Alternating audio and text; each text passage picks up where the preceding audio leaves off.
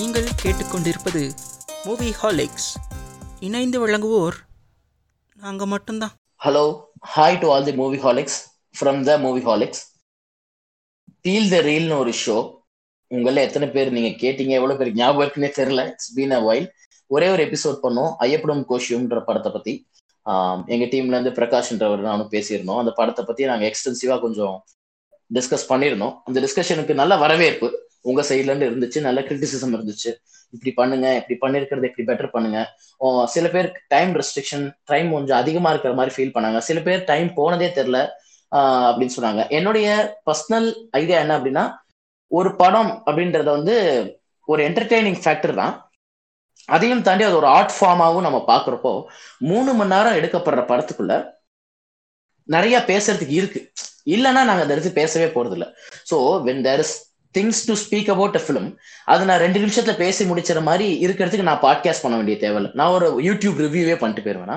So நாங்கள் ஒரு podcast எடுத்து பண்றோம் ஒரு படத்தை பத்தி பண்றோம்னா we have things to speak about இப்போ நீங்க இதை கேட்க வரீங்க அப்படின்னா இந்த படத்துல உங்களுக்கு ஏதாவது புரியாமலோ இல்ல புரிஞ்சு அது கரெக்டா தான் புரிஞ்சுக்கிட்டோமோன்ற டவுட்ஸ் எல்லாம் இருக்கும்ல அதை மேக்சிமம் நம்ம ஃபில் பண்ணி பேசிடணும் அப்படின்ற தாட்ல தான் இட் ஹாஸ் பீன் ஒன் ஹவரோ இல்லை ஃபார்ட்டி ஃபைவ் மினிட்ஸோ இந்த எக்ஸ்டெண்டட் டைம் லைன் இருக்கு இந்த எபிசோடுமே அந்த டைம் லைனுக்குள்ள ரெஸ்ட்ரிக்ட் பண்ண பார்க்குறோம். We are trying to do our best and this is gonna be the second episode and இந்த தடவையும் ஒரு படத்தை எடுத்து அதை சுத்தி இருக்கிற விஷயங்களை பத்தி ஒரு ஆர்ட் ஃபார்மா ஒரு பொலிட்டிக்கல் ஒரு ச- ஒரு பொலிட்டிக்கல் லைஃப் ஸ்டைலுக்குள்ள அந்த படம் என்ன மாதிரி ஒர்க் ஆகுது இதை பத்தி நிறைய பேச போறோம். ஒரு interesting film from interesting film maker ஒரு நேஷனல் அவார்டு அவருடைய இரண்டாவது படத்துக்கே அவர் நேஷனல் அவார்டு வாங்கின ஒரு ஒரு எதிர்பார்ப்பை இருக்கிற ஒரு ஃபிலிம் மேக்கரோட படத்தை பத்தி நம்ம பேச போறோம். ஸோ ராஜமுருகன் ஆஹ், அவருடைய குக்கு படம் வந்து ஒரு பெரிய ஒரு அலையை உருவாக்கிச்சு. ஏன்னா அந்த ஐடியா அந்த சாங்ஸ் அந்த படத்துல ஒரு நல்ல லவ் ஸ்டோரி இருந்தாலே சூப்பரா ஒர்க் ஆகும். அந்த நல்ல கதை சூப்பரா ஒர்க் பண்ணியிருந்தாங்க. கண்ணில் தான் காதல் இருக்குன்னு சொல்றதை தாண்டி மனசுல தான் காதல் காதல் இருக்குன்னு சொன்ன ஆரம்பிச்சு அந்த கதையில முடிச்சு ரெண்டாவது கதையா அவரோட வந்து ஜோக்கர் வந்து ஃபர்ஸ்ட் கதையில இருந்த சில பொலிட்டிக்கல் விஷயங்களை இன்னும் டைரக்டா நேரடியா சொல்லிச்சு. ஆஹ் ரொம்ப பெரிய அளவுல பேசப்பட்ட படம். குரு சோமசுந்தரம்னு ஒரு பெரிய ஆக்டர் வந்து நமக்கு கண்ணு முன்னாடி ஆரஞ்ச காண்டம்லயே தெரிஞ்சிருந்தாலுமே இதுல ஒரு லீட் ஆக்டரா ரொம்ப பெரிய ஒரு பேர் எடுத்து கொடுத்தாரு அப்படின்ற மாதிரி ஜோக்கர்ன்ற படம். அப்புறம் மெஹந்தி சர்க்கஸ் படத்துல அவர் ஒரு அவர் தான் அந்த கரு கதையை எழுதியிருந்தாரு. It was it was a good film அதுவும் அதோடைய ஜோன்ல கொஞ்சம் நல்ல படம் தான் it could have been better அவருடைய அடுத்த படம்னு சொல்லி கொஞ்ச நாள் முன்னாடி ஜே ஜீவா வச்சு பண்ண போறாருன்னு சொல்லி பேசப்பட்ட படம் தான் ஜிப்சி. ஸோ இன்னைக்கு நம்மளுடைய டாபிக் ஆஃப் டிஸ்கஷனா இருக்க போற படம் ஜிப்சி. இந்த வாரம் ஒரு தமிழ் படத்தை வச்சு தான் போறோம். நீங்க நிறைய பேர் பார்த்துருப்பீங்கன்னு நம்புறோம். ஸோ பார்த்தவங்க பார்க்காதவங்க எல்லாருமே பார்க்கலாம். It's not a big thriller இல்ல பயங்கரமான ட்விஸ்ட் இருக்கு. அந்த மாதிரி எந்த கதையும் இல்லை. It's it's a drama film human emotional drama and love film so அதுக்குள்ளதான் அந்த கதை நவர்றனால இதை பத்தின டிஸ்கஷனாக தான் இந்த எபிசோடு இருக்க போது நான் கேஎஸ் போனது எபிசோட் நான் தான் ஹோஸ்டா இருந்தேன். இந்த எபிசோடு நானே தான் ஹோஸ்ட் இப்போ எங்க கூட வந்து வந்தியன் வந்திருக்காரு. ஸோ வணக்கம் வந்தியன். வணக்கம் கேஎஸ் கொஞ்சம் ரொம்ப டீட்டெயில்டா ஓபன் பண்ணிட்டேன். ஏன்னா ஃபர்ஸ்ட் எபிசோடு பத்தி நான் இதெல்லாம் சொல்லிட்டு அப்படியே ஆரம்பிச்சேன். வந்தியன் எங்க கூட விமன் இன் தமிழ் சினிமான்றத பத்தி நாங்க ஒரு ரெண்டு எபிசோட் பண்ணியிருந்தோம். அதுல நிறைய வெவ்வேறு பெர்ஸ்பெக்டிவ்ஸ் வந்து அவர் எடுத்து வச்சவர். எங்களுக்கு ஒரு இன்ட்ரெஸ்டிங்கான ஒரு எங்க டீமுக்கு ஒரு add on our so we're happy to do episodes with him he is very interested அவரே கேட்டார் இந்த படத்தை பத்தி நம்ம டிஸ்கஸ் பண்ணணும்னு ரொம்ப ஆசைப்பட்டாரு. ஸோ அவர்கிட்டயே முதல்ல இந்த கேள்வியை வச்சிருவோம். வந்தியன் ஏன் ஜிப்சி? ஜிப்சி என்ன ஸ்பெஷல் அப்படின்னு நீங்க நினைக்கிறீங்க? சொல்லுங்க. Okay first of all thank you so much for such a warm welcome actually ஏன்னா இப்போ நான் இந்த படத்தை பத்தி நான் உங்கள்கிட்ட பேசணும்னு சொன்னப்போ I really appreciate the team for coming forward to discuss and take this forward சரி ஃபர்ஸ்ட் ஆஃப் ஆல் ஜிப்சி அப்படின்னா வந்துட்டு இந்த படம் வந்துட்டு நிறைய வரவேற்பை பெறல. ஃபர்ஸ்ட் ஆஃப் ஆல் அதான் ஓப்பன் உண்மை ஆக்சுவலா நிறைய தேட்டர் வந்து இது வந்துட்டு பெரிய படங்களுக்கு மத்தியில அது அவ்வளவா பண்ணல. நல்லா கலெக்ஷன்ஸ் பண்ணல. ஒரு கமர்ஷியல் பெர்ஸ்பெக்டிவ்ல நல்லா பண்ணல அப்படின்றது ஒரு பக்குவ டாக்கா இருந்தது. ரெண்டாவது இந்த கதை களம் வந்துட்டு ரொம்ப நல்லா இருந்தது. அதாவது எதை எடுத்து பேசணுமோ அதை பேசிச்சு இந்த படம். மத்த டைரக்டர்ஸ் டீல் பண்றாங்க. ஃபார் எக்ஸாம்பிள் ஓப்பனா சொல்ல ரஞ்சித்தும் இதே மாதிரி சில படங்கள் பண்றாரு. ஆனா அவர் வந்து எப்படின்னா ஒரு ஸ்ட்ரெயிட் பாயிண்டா இருக்கும். அது வந்து ஒரு பேஸ்லெஸ் ஃபேக்ட்ஸ் அப்படின்றத சொல்ல முடியாது. பட் ஆனா அது வந்து ஒரு ஒரு ஸ்ட்ரெயிட் ஃபார்வர்டா ஒரு இதை ஒரு ஒரு ஒரு கம்யூனிட்டியோ உள்ள ஒரு என்விரான்மெண்ட்டை பத்தியோ பேசும். அது ரொம்ப வந்துட்டு ஒரு தாழ்த்தப்பட்ட எண்ணத்தை இன்னும் தாழ்த்தி பேசுற மாதிரியே நான் ஒரு அட்டென்ஷன் சீக்கிங்கா இருக்கும். ஆனா இந்த படம் வந்து ஹேண்டில் பண்ணி பண்ண படம் அதே மாதிரி ஒரு விஷயத்தை இவ்வளவு ஓப்பனா கட்ஸ் வேணும். எந்த ஒரு ஃபிக்ஷனல் எலிமெண்ட்ஸுமே வந்துட்டு ஒரு ரியலிஸ்டிக்கான விஷயத்த இன்டர்ஃபியர் பண்ணாம அந்த ஸ்பேஸை மதிச்சு கரெக்டா போன ஒரு படம். ஒரு ஓங் சீன்ல பாத்தீங்கன்னா அந்த படம் வந்து ஒரு ஓபன் பண்ற இடமே வந்து காஷ்மீர்ல ஓபன் ஆகும். ஸோ அதாவது ஒரு நாட்டுக்கும் இன்னொரு நாட்டுக்கும் நடக்கிற பிரச்சனையை வந்து அது டீல் பண்ணும். Versus India to be frank அதுக்கப்புறம் அடுத்த பிரச்சனை அப்படின்னு பார்க்கும்போது வந்துட்டு cut forward to Karnataka Tamil Nadu பிரச்சனை. காவி ஸ்டேட்டுக்கும் இருக்கிற சம்பவம். எல்லா இடத்துலயும் சொல்ல வந்த விஷயங்கள் கரெக்டா இருக்கும். எந்த ஒரு ஃபிக்ஷனல் எலிமெண்ட்ஸும் உள்ள கொண்டு வந்து ஒரு நான் ஃபிக்ஷனை ஸ்பாயில் பண்ணல. ஒரு ஃப்ளோ இருந்துச்சு சப்ஜெக்ட்ல ஒரு கட்ஸ் இருந்துச்சு. ஒரு ரியலிசம் இருந்துச்சு. ஓகே இது நடக்குது. அப்படின்றத வந்து தெளிவா புரிய வச்சாங்க.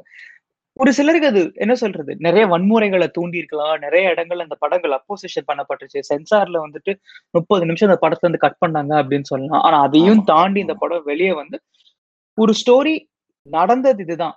இது இப்படிதான் இருக்கும் அப்படின்றது ஒரு ரியாலிட்டியை கொண்டு வந்து நிறுத்தின படமா எனக்கு தெரிஞ்சது. Super.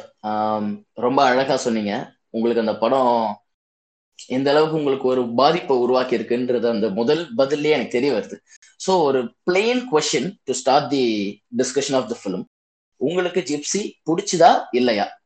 Plain answer yes sir no of course it's yes எனக்கு பிடிச்சிருந்துச்சு சூப்பர் தேங்க்யூ அப்படியே என்னுடைய கருத்தையை தெரிவிச்சுக்கிறேன். நம்ம ரெண்டு பேர் தான் இருக்கோம் நான் டிஸ்கஸ் அபவுட் ஸோ எனக்கு வந்து it was a half bake half baked ஃபிலிம்னு சொல்லுவேன். லைக் நல்ல ஒரு ஸ்டார்ட் கொடுத்து நல்ல ஒரு ப்ராமிசிங்கான ஒரு வச்சாங்க. ஏன்னா யூஸ்வலா நீங்க அந்த ஹிந்து முஸ்லீம் லவ் ஸ்டோரி தான் அந்த படம். ஸோ அது அது ஆப்வியஸா ட்ரெய்லர்ல இருந்து எல்லாருக்குமே தெரிஞ்சுது.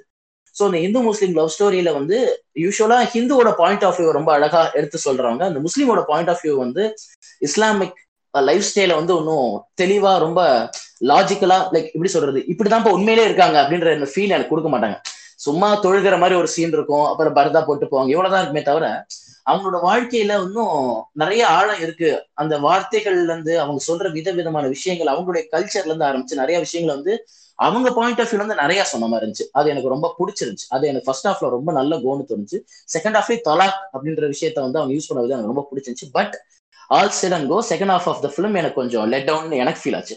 But it's it it is a film to be discussed நீங்க சொன்ன மாதிரி it's a very gutsy film so my answer will be part no தான் எனக்கு actually so we go with the next one right no Hindu Muslim love story நான் முன்னாடியே சொன்ன மாதிரி இந்த படம் ஒரு Hindu Muslim love story Jeeva வந்து ஹிந்துன்னு சொல்ல முடியாது. Is born for a Hindu and a Muslim love பண்ணி கல்யாணம் பண்ணிக்கிட்ட ஜோடிக்கு பிறந்தவர்ன்ற மாதிரி சொல்லியிருப்பாங்க. ஸோ அதனாலதான் அவர் ஜிப்சியே ஆக்சுவலி ஸோ அந்த மாதிரி so for example I'm keeping ஏன்னா இவங்க முஸ்லீம்னா அவர் ஏத்துக்கிறதுக்கு யோசிப்பாங்க.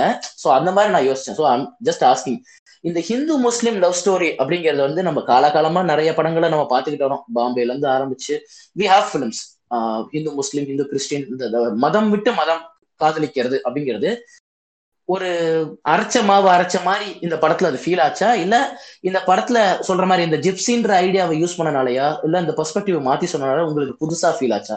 உங்களுக்கு எப்படி இருந்துச்சு இந்த படம் பார்க்கும்போது அந்த particular romantic idea C four மோஸ்டா when you want talk about this அப்படின்ற பட்சத்துல வந்து எப்படின்னா இந்த படம் வந்து ஒரு ஹிந்து முஸ்லிம் அப்படின்றது கிடையாது. அந்த விமன் த ஹீரோயின் வந்து இட்ஸ் முஸ்லிம் ஓகே ஃபைன் ஆனா ஹிந்துன்றது வந்து அது கிடையாது. Because he is not defined ஒரு பவுண்ட் டு ரிலீஜன் அந்த படத்துல நீங்க பாக்கலாம் ஒரு ஒரு சீன்ல வந்து அவன் பகவத்கீதை வச்சிருப்பாரு பைபிள் வச்சிருப்பாரு குரான் வச்சிருப்பாரு எல்லாமே வச்சிருப்பாரு. அவன் சொல்லுவான் நம்ம வந்து சாமி ஒண்ணுதான் அதை பத்தின பரிமாணங்கள் தான் வேற அப்படின்றது அந்த டயலாக முன் வச்சிருப்பாங்க. So it is not a conventional Hindu Muslim love story first on the place actually ரெண்டாவது இந்த படத்தோட மெயின் மோட்டிவ் என்னன்னா ஜாதி எல்லாம் கிடையாது. எல்லாம் ஒண்ணுதான். மனுஷனை மனுஷன் மதிக்கணும். அதுதான் அதோட என் என் ஒரு இந்த ஒரு கான்செப்டை சர்வை பண்ணி தான் அந்த படம் ஃபுல்லாவே அமைஞ்சிருக்கு அப்படின்றது என்னோட கருத்து.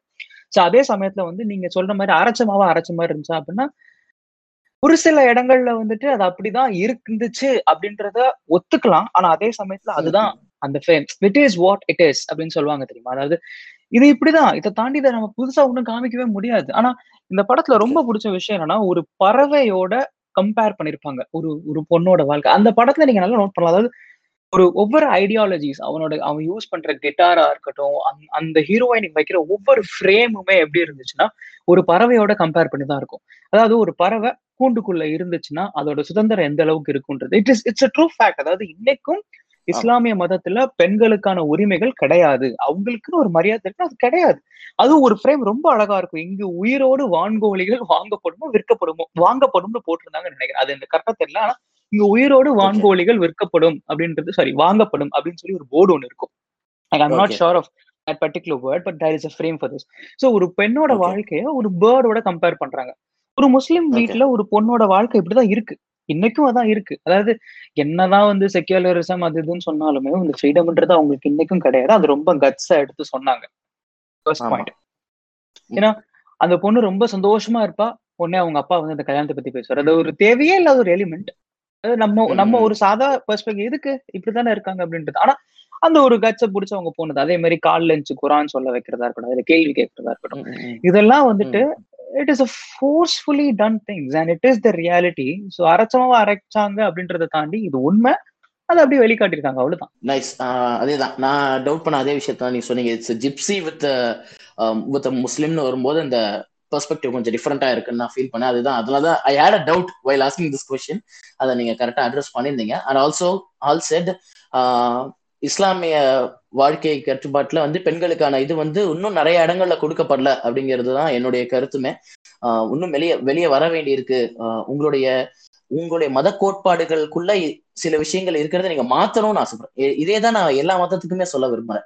இது எந்த மதத்துல நடந்தாலுமே தவறு தான் ஸோ வந்து நாட்கள் மாற மாற நம்ம வாழ்க்கை தரத்தையும் இலக்கணத்தையும் மாற்ற வேண்டிய காலம் வந்துருச்சு நான் பர்சனலா ரொம்ப பிலீவ் பண்றேன். இது தமிழுக்கும் பொருந்தும். ஒரு மொழிக்கும் இது பொருந்தும் இது வந்து மதங்களுக்கும் பொருந்தும். எதுவுமே பழசாயிருச்சுன்னா இன்னைக்கு இந்த காலகட்டத்துக்கு ஒத்து வரலன்னா மாத்தணும். அவ்வளவுதான் லாஜிக் முன்னாடி படிக்கவே கூடாது நாங்க இன்னைக்கு பெண்கள் படிக்கிறாங்க. சோ இன்னைக்கு நிறைய இந்த மிடில் ஈஸ்டர்ன் கண்ட்ரீஸ்ல வந்து நிறைய இதை எதிர்த்து போராட்டங்கள் நடக்குது. நம்ம நிறைய அதை பத்தி நம்ம பேஜஸ்ல நம்ம பேசியிருக்கோம். லைக் ஃபுட்பால் கிரவுண்டுக்கு பெண்கள் அனுமதிக்கப்படாத ஒரு படத்தை பத்தியுமே நம்ம பேசியிருக்கோம். சைக்கிள் ஓட்டக்கூடாதுன்றத பத்தியான கதைகளுமே நம்ம பேசியிருக்கோம். வாஜ்தா பத்தி நம்ம பேசியிருக்கோம். ஸோ ஆல் செட் இந்த இஸ்லாமிக் சைட் ஆஃப் லைஃப் ஸ்டைலை வந்து ரொம்ப துல்லியமா காமிச்சிருந்தாரு நிறைய இடத்துல. அவங்களுடைய மதத்தை வந்து அவர் ரொம்ப மரியாதையா நடத்தியிருந்தாருன்னு எனக்கு ரொம்ப ஃபீல் ஆச்சு. படத்துல வந்து ரொம்ப it was very genuinely shown அவங்களுக்கு இருக்கிற எமோஷன்ஸை ரொம்ப அழகா போர்ட்ரே பண்ணியிருந்தாங்க. அவங்க அப்பா வந்து அதுக்குன்னு ரொம்ப வந்து ஒரு இல்லை ரொம்ப ஒரு நினைச்சிருந்தா அப்படி காமிச்சிருக்கலாம். ஒரு ஒரு நெகட்டிவான ஒரு ரோலா காமிச்சிருக்கலாம். But he was not that man அவர் வந்து ரொம்ப பிசிக்கலா கூட ஹார்ம் பண்ணிருக்க மாட்டார் ஒரு வை அவர் பொண்ணை. அவர் வந்து பொண்ணை வந்து ஊருக்கு போயிட்டு வந்துட்டா. பிசிக்கலா ஹார்ம் பண்ணிருக்கவே மாட்டார். படத்துல எங்கேயுமே அடிச்சிருக்க மாட்டாரு. ஸோ இட் வாஸ் வெரி இது இதுல ஒரு ஒரு இன்டெகிரிட்டி இருக்கு. அந்த டிக்னிட்டி இருக்கு. அந்த கேரக்டர்ஸ் காமிச்ச விதத்துல ஒரு அழகு இருக்குன்னு நான் ரொம்ப நம்பினேன். ஸோ கொஞ்சம் அரைச்ச மாவு தான் எனக்கு கொஞ்சம் அரைச்ச மாவா தான் தெரிஞ்சது சில விஷயங்கள். The way it was shown but நீங்க சொன்ன மாதிரி இந்த பறவை கூண்டுக்குள்ள இருக்கிற மாதிரி எனக்கு தோணுது வந்து அவங்க அந்த வீட்டுக்குள்ளேயே இருந்தப்போ அந்த வீட்டுல ஜன்னலை வந்து இவங்களுக்கு ஒரு இது மாதிரி காமிச்சிருப்பாங்க. ஒரு ஜெயில் மாதிரி காமிச்சிருப்பாங்க. அதே மாதிரி அவங்க இவர் கூட இருக்கும்போது ஆஹ் ஜிப்சியோட அவங்க சுத்தின காலங்கள்ல அவங்க பருதா போட்டிருக்கவே மாட்டாங்க. பட் இங்க வந்ததுக்கப்புறம் பருதாவை மறுபடியும் யூஸ் பண்ற மாதிரி காமிச்சிருப்பாங்க. ஸோ அந்த இதுக்குள்ள வந்துட்டாங்க. அதுக்கு வெளியில விட்டு போறாங்கன்ற மாதிரி காமிச்சிருப்பாங்க. தட்ஸ் அ வே ஆஃப் பாம்பேல கூட அந்த ப- அந்த படத்துல கூட அதை காமிச்சிருப்பாங்க. லைக் அந்த ஆங்கர்ல வந்து அவங்களோட இது பருதா மாட்டிரும். மனிஷா கொய்ராலா வந்து அதை அவுத்துட்டு வருவாங்க. So she is getting out of இட்ன்ற மாதிரி காமிச்சிருப்பாரு மணிரத்னம். கிட்டத்தட்ட அந்த ஐடியாவை இதுலயுமே கொஞ்சம் சட்டிலா ஒர்க் பண்ணியிருப்பாரு it was very good next getting into the yeah ஏதோ சொல்ல வந்தீங்க? See it, it is basically the genuinity of things. Genuinity is the term that i would like to put forward. அதாவது அந்த கேரக்டர் ரொம்ப ஜென்யூனா இருந்துச்சு. அது portray பண்ண விஷயமும் ரொம்ப ஜென்யூனா இருந்துச்சு. நீங்க சொன்ன மாதிரி அதை வேற மாதிரி கூட காமிச்சிருக்கலாம். ஆனா அந்த மாதிரி காமிச்சிருந்தாங்க அப்படின்னா நீங்க சொல்ற மாதிரி அரைச்சமாவா அரைச்சிருக்கலாம் அப்படின்ற மாதிரி நீங்க சொல்லலாம். But it is what it is இந்த எண்ட் ஆஃப் த டே இதுதான் இப்படிதான் அந்த ஒரு ஃப்ரேம் இருக்கும்னா அதுல நீங்க வந்து எவ்வளவுதான் கிரியேட்டிவிட்டியை போட்டு நீங்க இது பண்ணாலும் அது மாற. இப்ப அதே இதை வந்துட்டு இப்போ ரா- இவர் வந்து முஸ்லீம் உமனுக்கு ஒரு ஃப்ரீடமான ஒரு மூவ்மெண்ட் அவங்க வீட்லயே கொடுத்திருந்தாரு அப்படின்னா ஓகே நீங்க சொல்ற மாதிரி அதுல ஒரு கிரியேட்டிவிட்டி ஸ்பேஸ் இருந்திருக்கு. இந்த மாதிரி பண்ணிருக்கலாம். சோ நம்ம அரைச்சமா அரைக்கல அப்படின்றத சொல்லிருக்கலாம். ஆனா. இது இதுதான். இதை மாத்துறதுக்கு ஒண்ணுமே கிடையாது. அங்க வாழ்க்கையே இப்படிதான் இருக்கு. அது ஜெனியூனாவே அப்படிதான் இருக்கு அந்த வாழ்க்கை.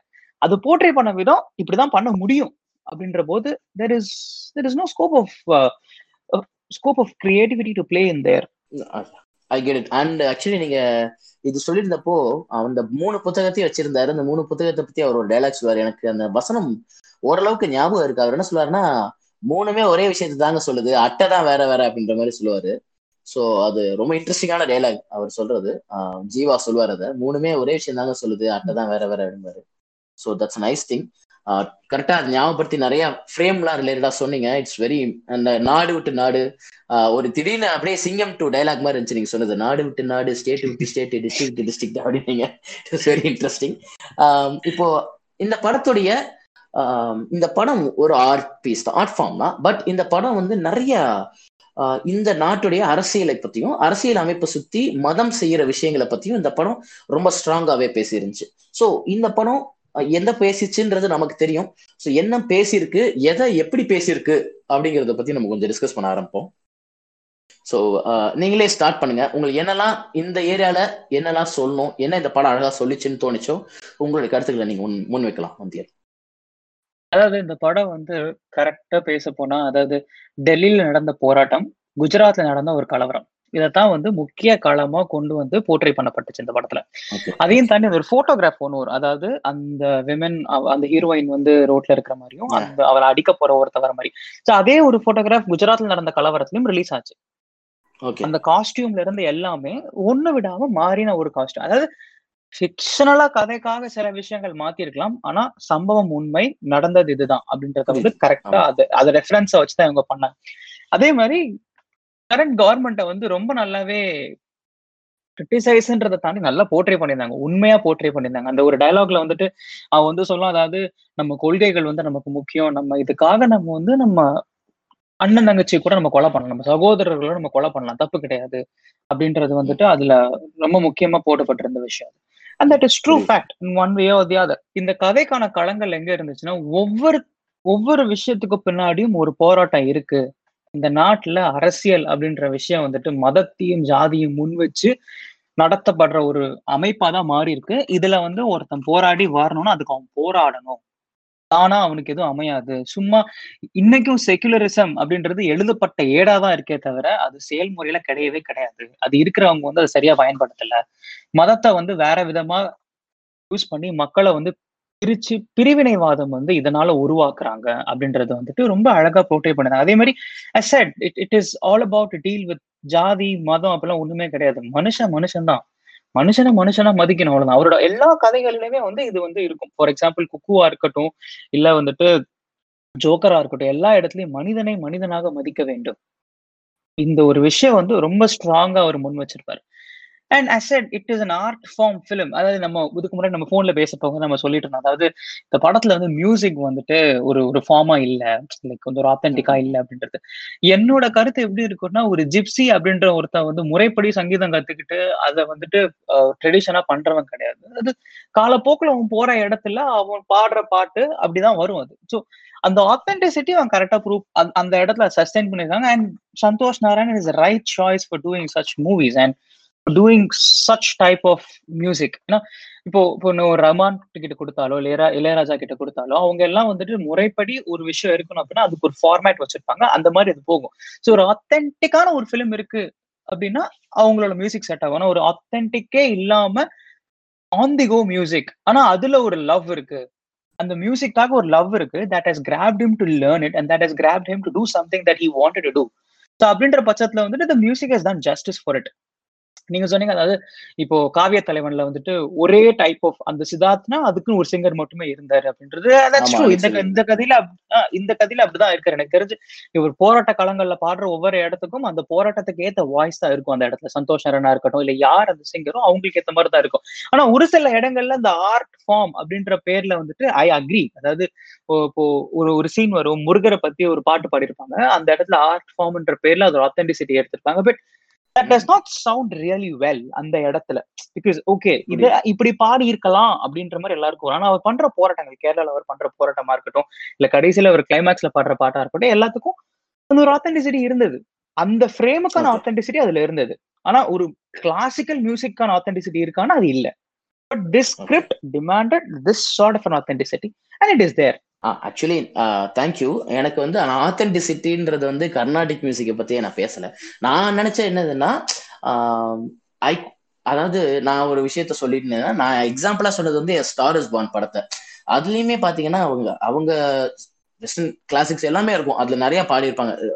நிறைய விதமான மியூசிக் வந்து அவர் அதுல பாடிப்பாரு நான் என்ன நினைக்கிறேன்னா இப்ப வந்து வாழ்க்கை தரம் வந்து நிறைய மாறிடுச்சு. நம்ம ஒரு கதாநாயகனை சூஸ் பண்றதுக்கு இந்த மாதிரி ஒரு கட்சி ஃபிலிம் தான் நான் பண்ணுவேன். என்னோட ஸ்கிரீன் பிளே இப்படிதான் இருக்கும்னு சொல்றவர்.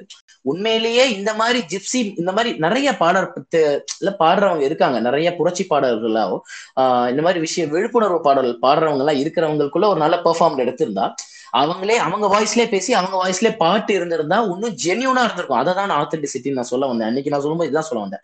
நான் எனக்கு சிங்கர் வேணாம். எனக்கு இந்த மாதிரியான உண்மையிலே இருக்கிறவங்க இருப்பாங்கல்ல. லைக் அந்த மாதிரி விஷயங்கள் எல்லாம் பேசுறவங்க அந்த மாதிரி பாடல பாடுறவனை எவனோ ஒருத்தரை சூஸ் பண்ணி யூ குட் பிராட் திஸ் இதை இறுதி சுற்று படம் இருக்குல்ல. சோ உண்மையிலே ஒரு பாக்ஸரை நீங்க எடுத்து நீங்க அது படம் பண்ணும்போது ஆத்தென்டிசிட்டி அதிகமா இருக்கு. இதை தான் நான் ஆத்தென்டிசிட்டி நான் மீன் பண்ணேன். But okay that's okay and இந்த படத்துல இருக்கிற பொலிட்டிக்கல் ஐடியாலஜிஸ் பத்தி எனக்கு சின்ன சின்ன என்னென்ன சொல்லியிருக்காங்கன்னு எனக்கு பட்டதெல்லாம் நான் அப்படியே கொஞ்சம் கேப்ல சொல்லிடுறேன் வந்தியன் சார் முக்கியமா வந்து முதல்ல இந்த படம் ஏன் எனக்கு ரொம்ப லைக் நான் மரியாதை கொடுக்குறேன் இந்த படத்துக்கு. பிடிக்குது பிடிக்கல. பட் இந்த படம் டிஸ்கஸ் பண்ண படமும் இதை எடுத்ததுக்கு ஒரு சல்யூட்னு ஏன் சொல்றேன் அப்படின்னா அந்த மத கலவரத்துல மத கலவரத்தை ஆரம்பிச்சது ஹிந்துஸ்னு சொல்லியிருப்பாரு. இத வந்து நம்ம நிறைய படங்கள்ல சொன்னவே இல்லை. யார் ஆரம்பிச்சான்னு சொல்லவே மாட்டாங்க. ஒரு மாதிரி பிளண்டா இருக்கும். ஓப்பனா பேசணும்னா பாம்பே படத்துல அது பிளண்டா இருக்கும். யார் ஆரம்பிச்சானே இருக்காது. ஆனா உண்மையிலே அந்த இஷ்யூ ஆரம்பிச்சது ஹிந்துஸ் தான் அப்படின்ற அந்த ரியல் ஃபேக்ட இந்த படம் எடுத்து முன்னாடி வைக்குது. It's it's a sad truth ஓகேங்களா ஆனா நடக்குது அதுதான் அது தீவிரவாதம் தான் அதை எடுத்து வச்சவங்க தான் அந்த உண்மையை வந்து எடுத்து வச்சதுக்காகவே வந்து ரொம்பவே நன்றிகள். ஏன்னா அந்த உண்மை வந்து சொல்லப்படணும். இந்த இந்த இது வழியா சொல்லப்படணும்னு ஆசைப்பட்ட அந்த விஷயத்துக்காகவே நான் ரொம்ப மதிக்கிறேன். அது ரொம்ப அழகா சொல்லியிருந்தாங்க. சொன்ன மாதிரி நீங்க அந்த அந்த ஹீரோயினுடைய அந்த போட்டோ வந்து இந்தியா டுடேல வர்ற மாதிரி பண்ண அந்த சென்சேஷனலிசம் வந்து அது நடந்துருச்சு இந்தியாலன்றது வந்து அந்த உணர முடிஞ்சது. அது ரொம்ப நல்லா இருந்துச்சு. செமையா ஒர்க் ஆச்சு. எனக்கு அந்த ஃபேக்டர் படத்துல ரொம்ப சூப்பர்பா ஒர்க் ஆச்சு. அதை சுத்தி நடந்த ஐடியாலஜிஸ் அதை வந்து இதை ஒண்ணு ஹிந்துத்துவ கண்ட்ரியா நினைக்கிறாங்களே இது எங்களுடைய கண்ட்ரி நீங்க எண்ணூறு வருஷத்துக்கு முன்னாடி தானே வந்தீங்க. நீங்க இத்தனை முந்நூறு வருஷத்துக்கு முன்னாடி தானே வந்தீங்கன்னு இன்னும் இந்த பேச்சுகள்லாம் போய்கிட்டே தான் இருக்கு இந்த நாட்டுல. அதை வந்து தவிர்க்க முடியல. இது அதிகமாக ஆரம்பிச்சிருச்சுன்றதுதான் நம்ம இளைஞர்கள் கூட்டத்திலேயே நிறைய பேருக்கு இந்த தெளிவான கருத்து இருக்குன்னு நினைக்கிறேன். நம்மள மாதிரியான இளைஞர்களுக்கு அந்த தெளிவு இருக்குன்னு நான் நினைக்கிறேன். நான் நம்புறேன். அந்த கருத்தை வந்து இந்த படம் நல்லா முன் வச்சிருந்துச்சு. இந்த தவறுன்றத ஓப்பனா சொல்லி முன் வச்சுது. ஆஹ் ராஜமுருகனுக்கும் ரஞ்சித்துக்கும் ஒரு கம்பேரிசன் நீங்க இன்ட்ரெஸ்டிங்கா அவனுக்கு கொடுத்தீங்க. ஆஹ் ரஞ்சித் வந்து தாழ்த்தப்பட்ட இனத்துக்காக தன்னுடைய வாழ்க்கை என்னுடைய வாழ்க்கை சார்ந்த மனுஷங்களுக்கு இருந்த கஷ்டத்தை நான் சொல்லணும்னு ஆசைப்படுறேன். அதை ஒரு போராளியோட மைண்ட் செட்லாம் நான் சொல்லுவேன்னு சொல்றாரு. எனக்கு ஆனா அதையும் மதிக்கிறேன். எனக்கு ரொம்ப பிடிக்கும் அவர் பேசுறதும். அவர் பண்ற படங்களும் எனக்கு ரொம்ப பர்சனலா பிடிச்சிருந்துச்சு. ஆஹ் அதே மாதிரி ராஜமுருகன் இஸ் எனக்கு பாயிண்ட் ஆஃப் வியூன்னு சொல்றேன். அவர் இல்லாம கூட இருக்கலாம். அதையும் தப்பா நினைச்சுக்காதீங்க யாரும். ஒரு கம்யூனிஸ்ட் ஐடியாலஜியை வந்து ரொம்ப அழகா முன்னிறுத்துறாருன்னு நான் நினைக்கிறேன். இந்த படத்துல நம்ம கேரளால இந்த கதைக்களத்தை ரெண்டாவது பாகத்தை வச்சதே வந்து கதைக்கு ரொம்ப அழகு சேர்த்து ரெண்டு மூணு விதத்துல இஸ்லாமியர்கள் அந்த சவுத்துல இருக்கவங்க பாத்தீங்கன்னா அந்த கேரளா டிசன்டா இருப்பாங்க. இந்த சவுத்துல வெரி சவுத்துல இருக்கவங்கலாம். அதை வந்து ரொம்ப அழகா யூஸ் பண்ணியிருந்தாங்க. கோழிக்கோடு வச்சு அங்க கம்யூனிசம் ஒரு கம்யூனிஸ்ட் ஆஃபீஸ் இவருக்கு அந்த நட்பு எல்லார்ட்டையும் இருக்குன்றத ரொம்ப அழகா ரெண்டு விதமாகவும் கோத்துனாங்க கம்யூனிசம் அழகா அந்த கதைக்குள்ள கொண்டு வந்திருந்தாருன்னு எனக்கு ரொம்ப பர்டிகுலரா ரொம்ப பட்டுச்சு. ஸோ கம்யூனிசம் ஐடியாலஜிஸ் வந்து ரொம்ப அழகா முன்னிறுத்தி வைக்கிறதுக்கு அவருக்கு அந்த இடம் வந்து ஒர்க் ஆச்சு அப்படின்னு நான் நினைக்கிறேன். அது வந்து ரொம்ப அழகா சொல்லியிருந்தாரு. அண்ட் ஹிந்து முஸ்லிம் பிரிவினையை பத்தியும் இவர் இவங்க தான் முதல்ல அடிச்சாங்கன்ற உண்மையை பத்தியுமே அந்த கதையில சொன்ன விதம் எனக்கு இந்த ரெண்டு பாயிண்ட் இந்த முக்கியமான ரெண்டு பாயிண்ட் தான் எனக்கு வந்து படத்துல ஐடியாலஜில பொலிட்டிக்கலா நான் ரொம்ப விரும்பி பார்த்த விஷயங்கள். And coming again it's an art form at end it's an art form so இந்த படத்துடைய காஸ்டிங் நடிகர்கள் தேர்வு எப்படி இருந்தது? அதே மாதிரி இந்த படத்துடைய டெக்னிக்காலிட்டிஸ் நீங்க ஆல்ரெடி சந்தோஷ் நாராயணன் பத்தி நிறைய சொல்லியிருந்தீங்க. ஸோ நீங்க அதை if you want to add some points add to it and மற்ற டெக்னிக்கல் பேக் லைக் எடிட்டிங் சினிமா சினிமோகிராஃபியா இருக்கட்டும் நீங்க எந்த விதை பத்தி பேசினாலும் பேசலாம். This is the time to talk about the art form so go ahead Vandhiyan அப்போ ஃபார் எக்ஸாம்பிள் நான் வந்து இப்போ இந்த ஃப்ரேம் பத்தி பேசணும் அப்படின்னு நான் நினைச்சேன். அதாவது இந்த படத்துல வந்து ஒவ்வொரு ஃப்ரேமுமே வந்து ரொம்ப அழகா போர்ட்ரே பண்ணிருப்பாங்க.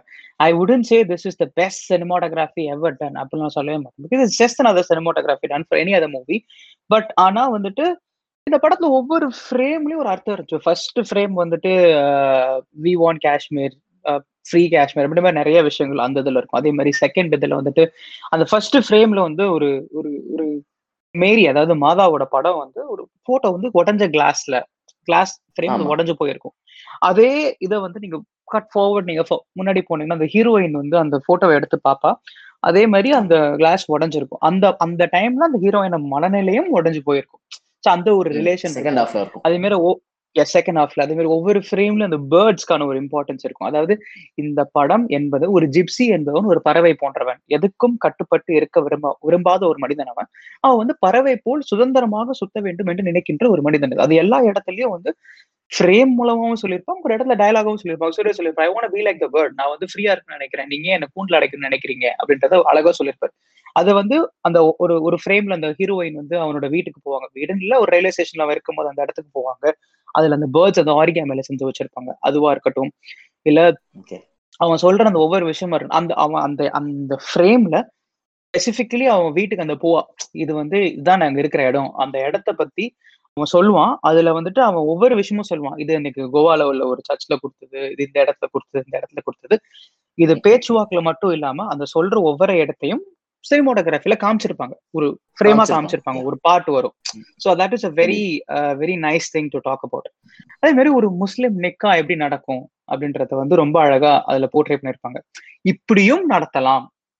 அதாவது எந்த ஒரு முஸ்லிம் நிக்காலையும் வந்து எனக்கு தெரிஞ்ச வரைக்கும் நான் பார்த்து எந்த பொண்ணும் ஆடிலாம் நான் பார்த்தது கிடையாது. அது கேள்விப்பட்டதும் கிடையாது. ஆனா இந்த படத்துல அது இருக்கும். ஒரு சீன்ல அவங்க கல்யாணம் பண்ணும்போது அந்த சீன்ல அந்த பொண்ணு ஆடிக்கிட்டே வருவா. So it is. It is it is it is to be commented that இப்படியும் இதை நடத்தலாம் அப்படின்றதையும் அதை காமிச்சிருப்பாங்க. அதே மாதிரி இந்த கலர் ஆஃப் ரெட் ரெட்டுக்கு வந்து ரொம்ப இம்பார்ட்டன்ஸ் கொடுத்திருப்பாங்க அந்த படத்துல.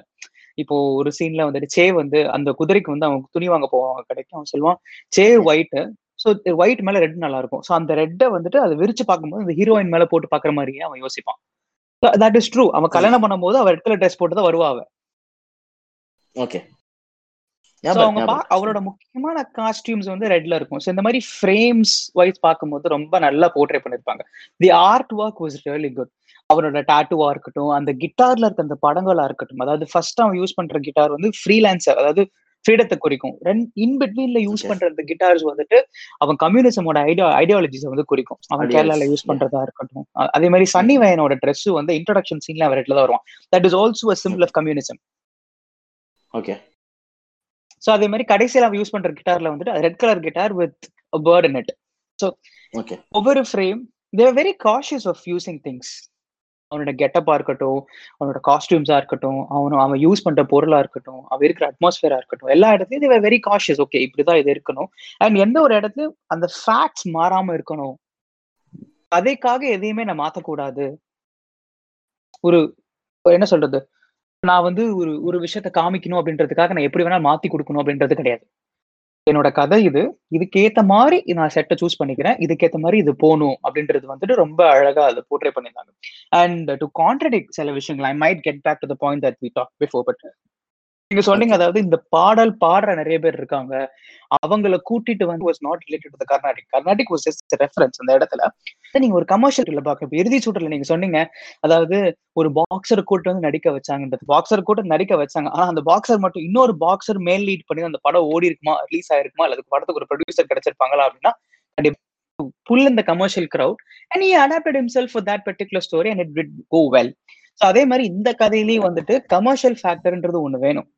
குக்கு ராஜ்மோகன் வந்து குக்குல வந்துட்டு ஒரு தெரிஞ்ச நடிகர்கள் வச்சு பண்ணாரா அப்படின்னு பார்த்தா அவ்வளோ இன்ஃபேமஸான நடிகர்கள் வச்சு தான் பண்ணாரு. பட் ஸ்டில் அதுக்கான ஒரு ரெகக்னேஷன் நேஷனல் அவார்ட் மூலமா கிடைச்சது. பட் கமர்ஷியல் அந்த படம் ஒழுங்கா பண்ணுச்சா அப்படின்னா மத்த படங்கள் அளவுக்கு பண்ணல அப்படின்றது உண்மை.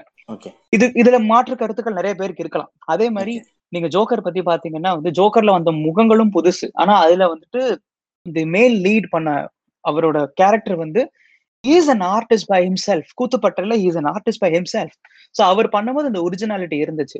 ஸோ ஒவ்வொருத்தருக்கும் ஒரு ட்ரேட் இருக்கும். அந்த ட்ரேட்ல இருக்கவங்க அந்த படத்தை பா நல்லா இருக்கும் அப்படின்றது எல்லாருக்குமே இருக்கிற ஒரு கருத்து தான். ஆனா இந்த படத்துல அது பாசிபிளான்னு கேட்டா கண்டிப்பா இல்ல. ஏன்னா ஆடுற ஒருத்தவங்களுக்கு நடிக்கணும் அப்படின்னு நினைச்ச ஒரு இன்ட்ரெஸ்ட் இருக்கும். ஆனா அந்த நடிக்கிறதுக்கான ஒரு தகுதியோ இல்லை அந்த நடிக்கிறதுக்கான ஒரு கேப்பபிலிட்டியோ அதுல இருக்காது. ஸோ அப்படி பார்க்கும்போது யூனோ தேர் வேர் கேரக்டர்ஸ் நிறைய பாடல்கள் பாடுற இடத்துல அதுக்கான ஒருத்தங்களை கூட்டிட்டு வந்து பாட வச்சிருப்பாங்க. But to add it or to make it commercially viable there needs to be a commercial factor in it and Jiiva and Sunny Wayne done that role இந்த இடத்துல. So that is what I would like to stress in this point of வியூல இப்படி பார்க்கும்போது commercial factors இருக்கணும் அப்படின்றது வந்துட்டு இன்னைக்கு அது கம்பல்ஷன் எந்த படமா இருந்தாலும் கமர்ஷியல் ஃபேக்டர் இருக்கணும். ஏன்னா அப்பனா தான் அது- அது வந்து மார்க்கெட்ல செல்லுபடி ஆகும். தேங்க்யூ நீங்க ஆரம்பிச்சப்போ டெக்னிகாலிட்டிஸ்ல ஆர்ட் ஒர்க்ஸ் பத்தி பேசுனீங்க. தேங்க்யூ ஃபார் மென்ஷனிங் ஏன்னா எனக்கு இந்த படம்னு ஞாபகம் வரும்போது கண்ண மூடனா எனக்கு ஆர்ட் ஒர்க் தான் ஞாபகம் வருது. நான் முன்னாடியே பொலிட்டிக்கல் ஐடியாலஜிஸ்ட்ல பேசும்போது சே பத்தி மறந்துட்டேன். சே நான் எப்படி மறந்தேன்னு எனக்கே தெரியல. I should not forgotten him Che Guevara பெரிய மனுஷன் பெரிய போராளி. உலக அளவுல பெருசா பேசப்படுற ஒரு ஆளு. அவர் பாத்தீங்கன்னா எந்த கண்ட்ரியுமே தனக்கு சொந்தமாக்கிக்காத நிறைய ஆஹ் நாடுகளுக்கு தன்னுடைய பங்களிப்பை கொடுத்த ஒரு நல்ல மனுஷன். அது எல்லாருக்குமே தெரியும். அததான் இந்த கதையும் சொல்ல வருது. அதனாலதான் இவன் ஷே இந்த இந்த கேரக்டரே அப்படிதான் பிஹேவ் பண்ணியிருந்தாங்க. ரொம்ப நல்லா இருந்துச்சு. ஆஹ் நீங்க சொன்ன மாதிரி இந்த ரெட்டுன்ற கலர் வந்து செமையா வந்து சூப்பர்வா யூஸ் பண்ணியிருந்தாங்க. நீங்க அந்த கிட்டார்ல பேக்ரவுண்ட் அதெல்லாம் நான் ரொம்ப என்ஜாய் பண்ணி நான் கவனிச்சேன். இந்த மாதிரி ஆர்ட் ஒர்க்லாம் செமையா பண்ணியிருக்காங்க. அவரோட அந்த ரயில்வே ஸ்டேஷன் வீடு அவருக்கு போற இடத்துலலாம் வீடு இருக்கு. போற இடத்துலலாம் மனுஷங்க இருக்காங்க. லைக் யாதும் ஊரே யாவரும் கேளீர். அதை வந்து விஷுவலா காமிச்சிருந்தாங்க. அதுக்கு நிறைய வந்து நீங்க சொன்ன மாதிரி சர்ச்சை காமிச்சிட்டு தான் அந்த சர்ச்சில் வந்து வந்துச்சுன்றத சொல்லியிருப்பாங்க. அதெல்லாம் ரொம்ப இன்ட்ரெஸ்டிங்கா இருந்துச்சு. I I wanted to mention about the art work I was waiting for it நீங்க அழகா சொல்லிட்டீங்க அதை. ஆர்ட் ஒர்க் இந்த படத்துக்காக பண்ணவங்க sorry I I didn't see the name யாரா இருந்தாலுமே it was a very super work ரொம்ப நல்லா பண்ணியிருந்தாங்க. இன்ட்ரெஸ்டிங்கா இருந்துச்சு. அண்ட் சினிமோடகிராஃபின்னு வரும்போது பர்டிகுலரா கிராஃபிக்ஸ் வர ஷார்ட்ஸ் மட்டும் எனக்கு கொஞ்சம் கண்ணு கொடுத்துச்சு மற்றபடி படத்துல மோஸ்ட் ஆஃப் த ஷார்ட்ஸ் இந்த செட் போட்டிருந்தாலுமே ரொம்ப ஜென்யூனாவே எடுத்திருந்தாங்க. அந்த கலவரத்தை சுத்தி எடுக்கப்பட்ட ஷார்ட்ஸ் எல்லாம் ரொம்ப இன்ட்ரெஸ்டிங்காவே எடுத்திருந்தாங்கன்னு தான் தோணுச்சு. எக்ஸப்ட் ஷேவை உயிரோட எரிக்கிற ஷாட் மட்டும் அது ரொம்ப முக்கியமான ஷாட் பட் அவங்களால செலவு பண்ண முடியல அப்படிங்கிறது தெரிஞ்சுது. பட் அந்த கன்வே ஆயிடுச்சு ஓகே இதான் சொல்ல வராங்க அப்படின்றது கன்வே ஆன வரைக்கும் ஓகேன்னு எனக்கு தோணுது. லைக் சரி வித் சூரரை போட்டு இப்போ ரீசெண்டாக ரிலீஸ் ஆன படம். அது எக்ஸாம்பிளுக்கு எடுத்துக்கிறேன். லைக் சில இடத்துல பாத்தீங்கன்னா அந்த அந்த இன்ஜின்ல வந்து ப்ராப்ளம் வந்திருக்கும். ரெண்டு இன்ஜின்ல ஒரு இன்ஜின்ல ப்ராப்ளம் வரும். அது வந்து மோசமான கிராஃபிக்ஸ் தான். சொல்ல போனா டுவெண்ட்டி ஃபோர்ல அவர் அந்த சாவியை திறக்கிற கிராஃபிக்ஸ் பண்ண அளவு கூட இதுக்கு பண்ணல அப்படின்னு ஃபீல் ஆச்சு. பட் அந்த அந்த எமோஷன் கன்வே ஆயிருச்சு மேட்ரு புரிஞ்சிருச்சு செலவு பிரச்சனையா இருப்பா அப்படின்ற மாதிரி இருந்துச்சு. இட்ஸ் ஓகே இந்த கதைக்கு நடுவுல இந்த கிராஃபிக்ஸை நான் மன்னிச்சேன் அப்படின்ற மாதிரி தான் எனக்கு அந்த ஃபர்ஸ்ட் ஷாட்ல பாம்பு அடிக்கிற ஷாட்டுமே நிறைய கிராஃபிக்கல் ஒர்க்ஸ் பண்ணியிருந்தாங்க. அதுலயும் எனக்கு அப்படிதான் ஃபீல் ஆச்சு. பட் தேசாந்திரின்னு அது தொடர்ந்து ஒரு சாங் வரும். அந்த சாங்கை பத்தி நீங்க சொல்லியிருந்தீங்க. அந்த சாங் ரொம்ப அழகா இருக்கும். அந்த சாங்ல ஷார்ட்ஸ் எல்லாம் ரொம்ப ரொம்ப சூப்பர்வா இருக்கும். நிறைய இந்தியாவை சுத்தி நிறைய நடந்திருக்காங்க.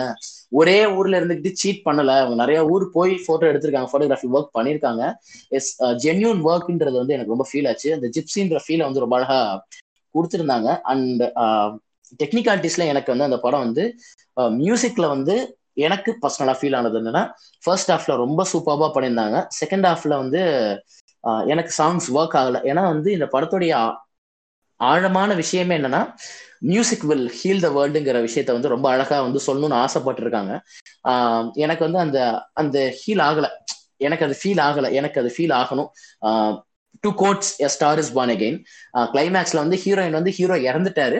ஹீரோயின் வந்து என் என்னால வேற யாரையுமே இப்படி லவ் பண்ண முடியாதுன்னு சொல்லி ஒரு அழுக ஒரு பாட்டு பாடியிருப்பாங்க. சொல்ல போனா அந்த சீன் இல்லைனாலும் கதை முடிஞ்சிருச்சுதான். ஆக்சுவலா தான் உண்மை. ஆனா அந்த சீனை வச்சு அந்த சாங் அவ்வளோ எமோஷ்னலா நல்ல லிரிக்கோட எழுதும் போது எனக்கு பயங்கரமா கனெக்ட் ஆச்சு. எனக்கு கனெக்ட் ஆகல. எல்லாருக்குமே ஆகலன்னு நான் பொதுப்படையா எதுவுமே பேசல. அந்த மாதிரி எனக்கு ஸ்டாரிஸ் பாண்ட செம கனெக்ட் இருந்துச்சு. அந்த மாதிரி இதுல கனெக்ட் ஆகல. அண்ட் நீங்க சொல்றது கரெக்ட் ஒரு கமர்ஷியல் ஆஸ்பெக்ட் ரொம்ப முக்கியம்.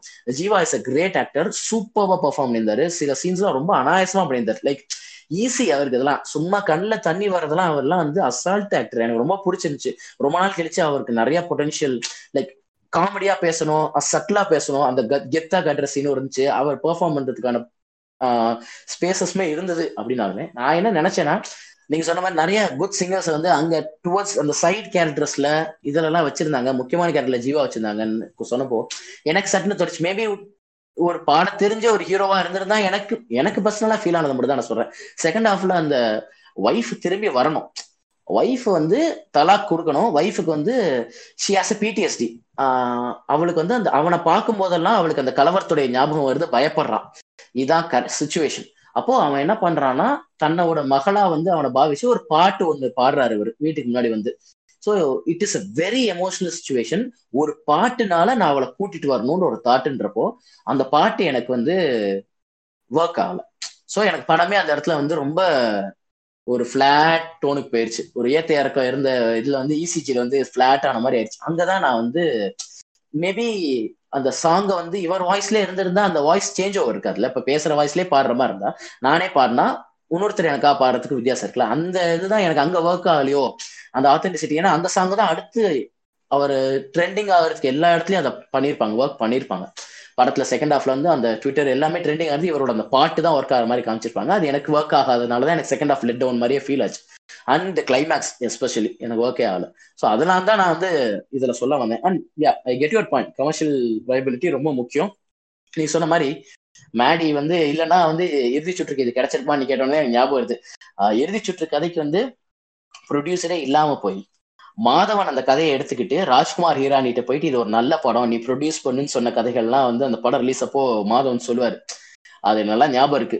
ஸோ நீங்க சொல்றதையும் நான் ஒத்துக்கிறேன் Vandhiyan. Thanks for your points and சேயை பத்தி மென்ஷன் பண்ணாம விட்டேன். I I think I have covered it Che and communism செமையா ஒர்க் பண்ணியிருந்தாங்க சூப்பரா காமிச்சிருந்தாங்க. And political ஐடியாலஜிஸ்ல that another point is very impressive காஸ்டிங்ல எனக்கு மைனஸா பட்டது heroine could have done better வேற சாய்ஸ்க்கே போயிருக்கலாம்னு எனக்கு ஃபீல் ஆச்சு. Uh, பட் என்னுடைய தாட் தான். அது நான் வந்து இப்படிதான் பண்ணிருக்கணுன்றதெல்லாம் நான் சொல்ல வரல. எனக்கு வந்து பெட்டரான ஒரு பெர்ஃபார்மரை போட்டிருக்கலாமோன்னு தோணுது. பட் அவங்க ஒரு ஒரு ஒரு முஸ்லீம் பெண்ணுங்கிறது வந்து ரொம்ப கன்வின்சிங்கா இருந்துச்சு. அவங்களோட பிசிக்ல இருந்து அவங்களோட மேனரிசம்ஸ் எல்லாம் இருந்துச்சு.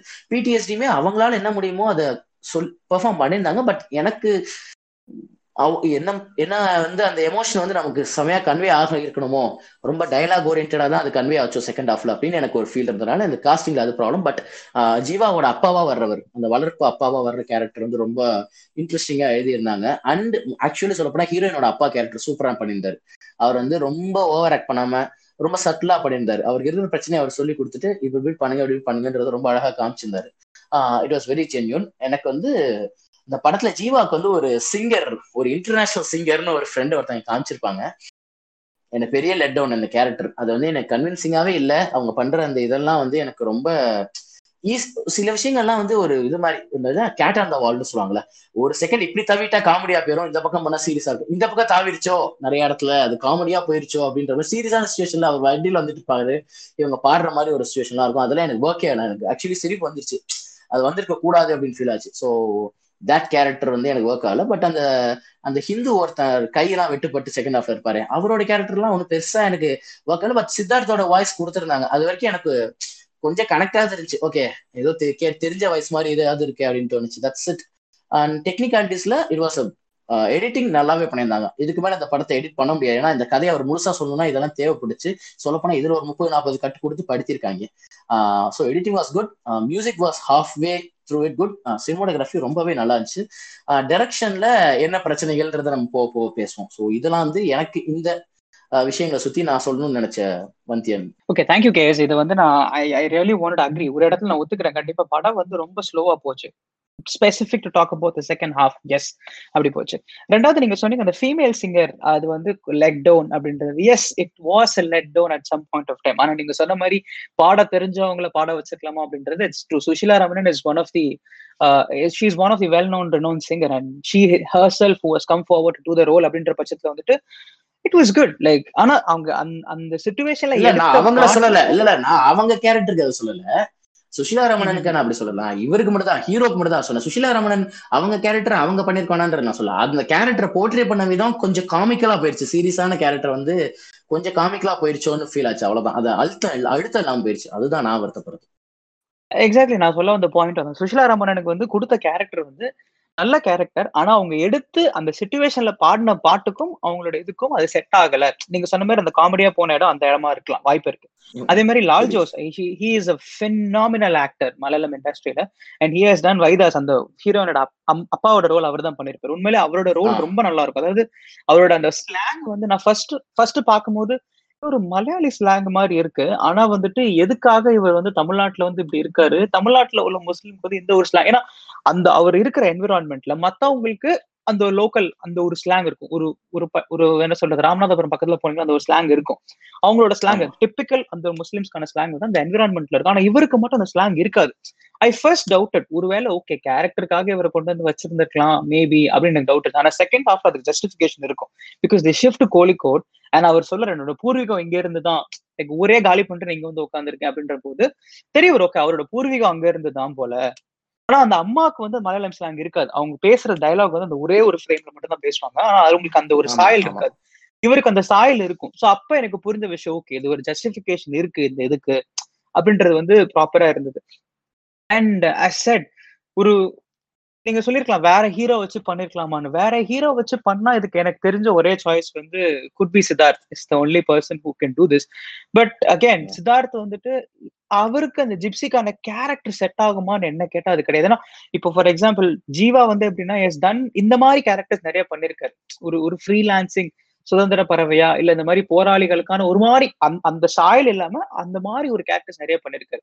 என் தமிழ் கட்டுறது தமிழ் எம்ஏ அதுவா இருக்கட்டும் இல்ல வந்துட்டு இப்போ ராமா இருக்கட்டும் இல்ல இப்போ இந்த பண்ண ஜிப்சியா இருக்கு. இந்த மாதிரி கேரக்டர் ஜீவா நிறைய பண்ணிருக்காரு. சோ அவருக்கு வந்து அந்த சாயல் செட் ஆயிடு it is easy for him to adapt as an actor to go and is done a good work there is no doubt about at all and ரெண்டாவது கம்யூனிசம் பத்தி நீங்க சொல்லும் போது they did a very good work அப்படிங்க actually true ரெண்டாவது ஹாஃப்ல வந்துட்டு ஒரு வன்முறையே இன்னொரு வன்முறை அதாவது ஒண்ணு இல்ல இதே படத்துல இவ வந்து அந்த ஒரு நெகட்டிவ் ஷேட்ல ஒருத்தன் வருவான். அதாவது அந்த இவளை வெட்ட வர்றதுக்காக அந்த போட்டோல ஒருத்தரை போர்ட்ரே பண்ணிருப்பாங்க.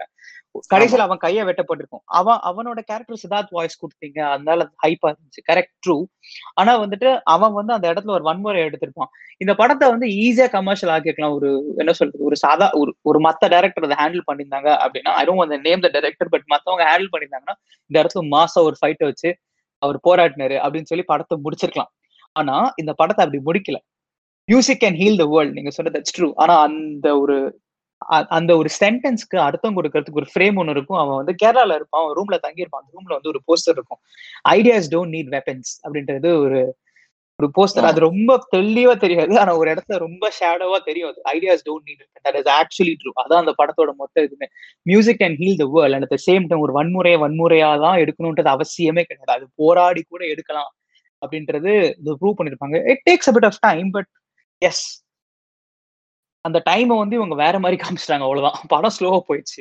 அந்த டைம் அப்படி இருந்திருக்க கூடாது. That is the true fact but anyway it ஓவராலா பார்க்கும்போது மத்த ஒரு இன்னும் வேற யாராவது எக்ஸ் வைசர் டைரக்டர் வந்து இந்த மாதிரி ஒரு ஸ்கிரிப்டை எடுக்கணும் அப்படின்னா வந்துட்டு கண்டிப்பா இவ்வளவு அத்தன்டிக்கா எடுத்திருக்க முடியாது. பாலா அப்படின்னு சொன்னா கண்டிப்பா பாலா அதை எடுத்திருந்திருக்கலாம். Because he is a director who can work with you authenticity yes Mani Mani மாதிரி ஆட்கள் மணிரத்னம் ஆ இருக்கட்டும் இல்ல வந்து if it's be Bala they could have done a good role they could have done இந்த மாதிரி ஒரு கேரக்டர் எடுத்துட்டு போயிருக்கலாம். இந்த மாதிரி ஒரு ஸ்கிரிப்டை தன்னோட சாயல் மாறாம எடுத்துட்டு போயிருக்க முடியும். பட் வேற யாராவது ஒரு டைரக்டர் வந்து ஒரு கமர்ஷியல் எனக்கு பெரிய டேரக்டர் இருக்கவங்க வந்து இதை எடுக்க முடியும் அப்படின்னா கண்டிப்பா அது வந்து இந்த அளவுக்கு ஆத்தென்டிக்கா எடுத்திருக்க மாட்டாங்க. மேபி அவங்க எடுத்திருந்தா இது கமர்ஷியலா சக்சஸ்ஃபுல்லா இருக்கு இந்த படம் ஆனா இந்த படத்துக்கான ஒரு ஆத்தென்டிசிட்டி இருக்காது. அண்ட் அகேன் இந்த படம் வந்து if if there is no doubt if the central government can really appreciate இதுக்கு நேஷனல் அவார்ட் கொடுக்கலாம். பிகாஸ் திஸ் மூவி இட் ஆனா கண்டிப்பா தர மாட்டாங்க because has gone be hell lot of politics behind this because this is dealing with the ruling party as such இப்போ சென்சார்லயே வந்து முப்பது நிமிஷம் கட் பண்ணிட்டாங்க. இது இந்த படத்துல உள்ள ஒரு முக்கியமான சில சீன்ஸ் எல்லாம் அது எதுவுமே வரல. தியேட்டர்லயும் அது வரல. நான் ஆன்லைன் பிளாட்ஃபார்ம்ஸ்ல அந்த அந்த சீன் வரலன்னு நான் நினைக்கிறேன். ஓகே ஸோ ஆக்சுவலி சில சீன்ஸ் வந்துச்சு சில சீன்ஸ் எடுத்துட்டாங்க. அப்படி நடந்துச்சு ஆ சில சீன்ஸ் இருந்துச்சு. ஆனா அதே மாதிரி இத பத்தி நான் பேசணும்னு நினைச்சேன். அதாவது ஜீவா வந்து அந்த போலீஸ் ஸ்டேஷன்ல இருக்கும்போது ஹி ஸ்பீக்ஸ் அவரோட டயலாக் வந்து எப்படின்னா ஒரு கேஷுவலா இங்கிலீஷ்ல பேசுவார். வாட் ஃபக் டூட் அப்படிங்கிற அவர் வந்துட்டு. சோ இது வந்து ஒரு ஜிப்சிக்கான ஸ்லாங் இப்படிதான் இருக்கும். அதாவது முறைப்படி கத்துக்கிட்டு அந்த ஒரு ஸ்லாங்க போடாம நாலு பேர் பாக்குற விஷயத்துல இருந்து நான் கத்துக்கிட்டு அதை தெளிவா பாக்குற விஷயத்த தெளிவா கத்துக்கிட்டு பேசணும் அப்படின்றது வந்து ரொம்ப அழகா இருக்கும் அந்த இடத்துல போட்டு அந்த அந்த scene was very convincing for me அந்த ரோலை வேற யாராவது கொடுத்து நீங்க பண்ண சொல்லியிருந்தாங்கன்னா கண்டிப்பா யாரும் பண்ணிருக்க முடியுமா அப்படின்னா கிடையாது என்னோட பெர்ஸ்பெக்டிவ்ல Shiva has done that role and he is the person who can do that role Thank you. And uh, thank you. முக்கியமா நான் இவர் ஒரு கேரக்டர் மறந்துட்டேன். அந்த கம்யூனிஸ்ட் ஹெட் ரோல் ஒருத்தர் பண்ணியிருந்தாரு. That role was actually very convincing ரொம்ப நல்லா பண்ணியிருந்தாரு. It was very convincing and Siddharth வந்து அந்த கேரக்டருக்கு இது கொடுத்தது. அதை பத்தி நிறைய பேசியிருந்தீங்க. Let's talk about all these and நீங்க அந்த இங்கிலீஷ் பத்தி சொல்லியிருந்தீங்க. எனக்கு அந்த படம் பார்க்கும்போது ரொம்ப ஃபீல் ஆச்சு. நான் வந்து இதை நான் எப்படி புரிஞ்சுக்கிட்டேன்னா to quote another film here to make all these interesting and easily இல்ல புரியறதுக்காக சொல்றது அதெல்லாம். ஆடியன்ஸ் கொஞ்சம் கண்டு கடுப்பாக கேட்டுக்கோங்க.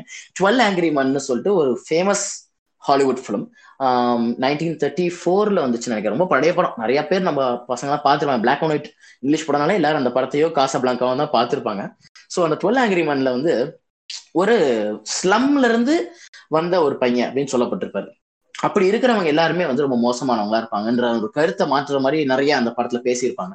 ஸோ அந்த படத்துல வந்து ஒரு வயசான ஒருத்தர் இருப்பாரு. அவர் வந்து சொல்லுவாரு அவனுக்குலாம் வந்து ஒண்ணுமே தெரியாது. He don't even speak good English அப்படின்னு சொன்னா பக்கத்துல இருக்கிற he doesn't even speak good English உனக்கே மூலம் இங்கிலீஷ் தெரியல நீ மூல அவனை சொல்லாதுன்னு சொல்ற மாதிரி இருக்கும். ஸோ அந்த ஒடுக்கப்பட்ட இடத்துல இருக்கவங்க தாழ்த்தப்பட்ட வாழ்க்கையை வாழ்றவங்களுக்குலாம் இங்கிலீஷ் வந்து இப்ப இந்த இவங்களோட இதுன்னு நினைச்சுக்கிறாங்க. இந்த பெரியவங்க இந்த தன்னை வந்து இப்போ உயர்ந்த இடத்துலதான் நாங்க இருக்கோம் நீங்களாம் இப்படி இருக்கீங்க நினைக்கிறாங்கல்ல இந்த ஹைரார்கின்ற ஒரு விஷயத்துல வச்சுக்கிறாங்க அந்த மாதிரி விஷயத்துல தன்னை வந்து டாப் ஆஃப் த லேடர்ல இருக்கிறதா நினைச்சுக்கிறவங்க தன்னுடைய விஷயமா வந்து English நினைச்சுக்கிறாங்க. English just a language RK Narayan கூட சொல்லியிருக்காரு. அவர் மாதிரி பெரிய ஸ்காலர் நம்ம பார்த்தே கிடையாது. உலகமே நம்ம ஊர்ல ஒருத்தர் இவ்வளவு அழகா இங்கிலீஷ் யூஸ் பண்ணி பார்த்ததே இல்லைன்னு சொல்லி மிரண்டு போன ஒரு எழுத்தாளர் ஆர்கே நாராயண் மால்குடி டேஸ் மாதிரி புத்தகங்கள்லாம் எழுதினவர்.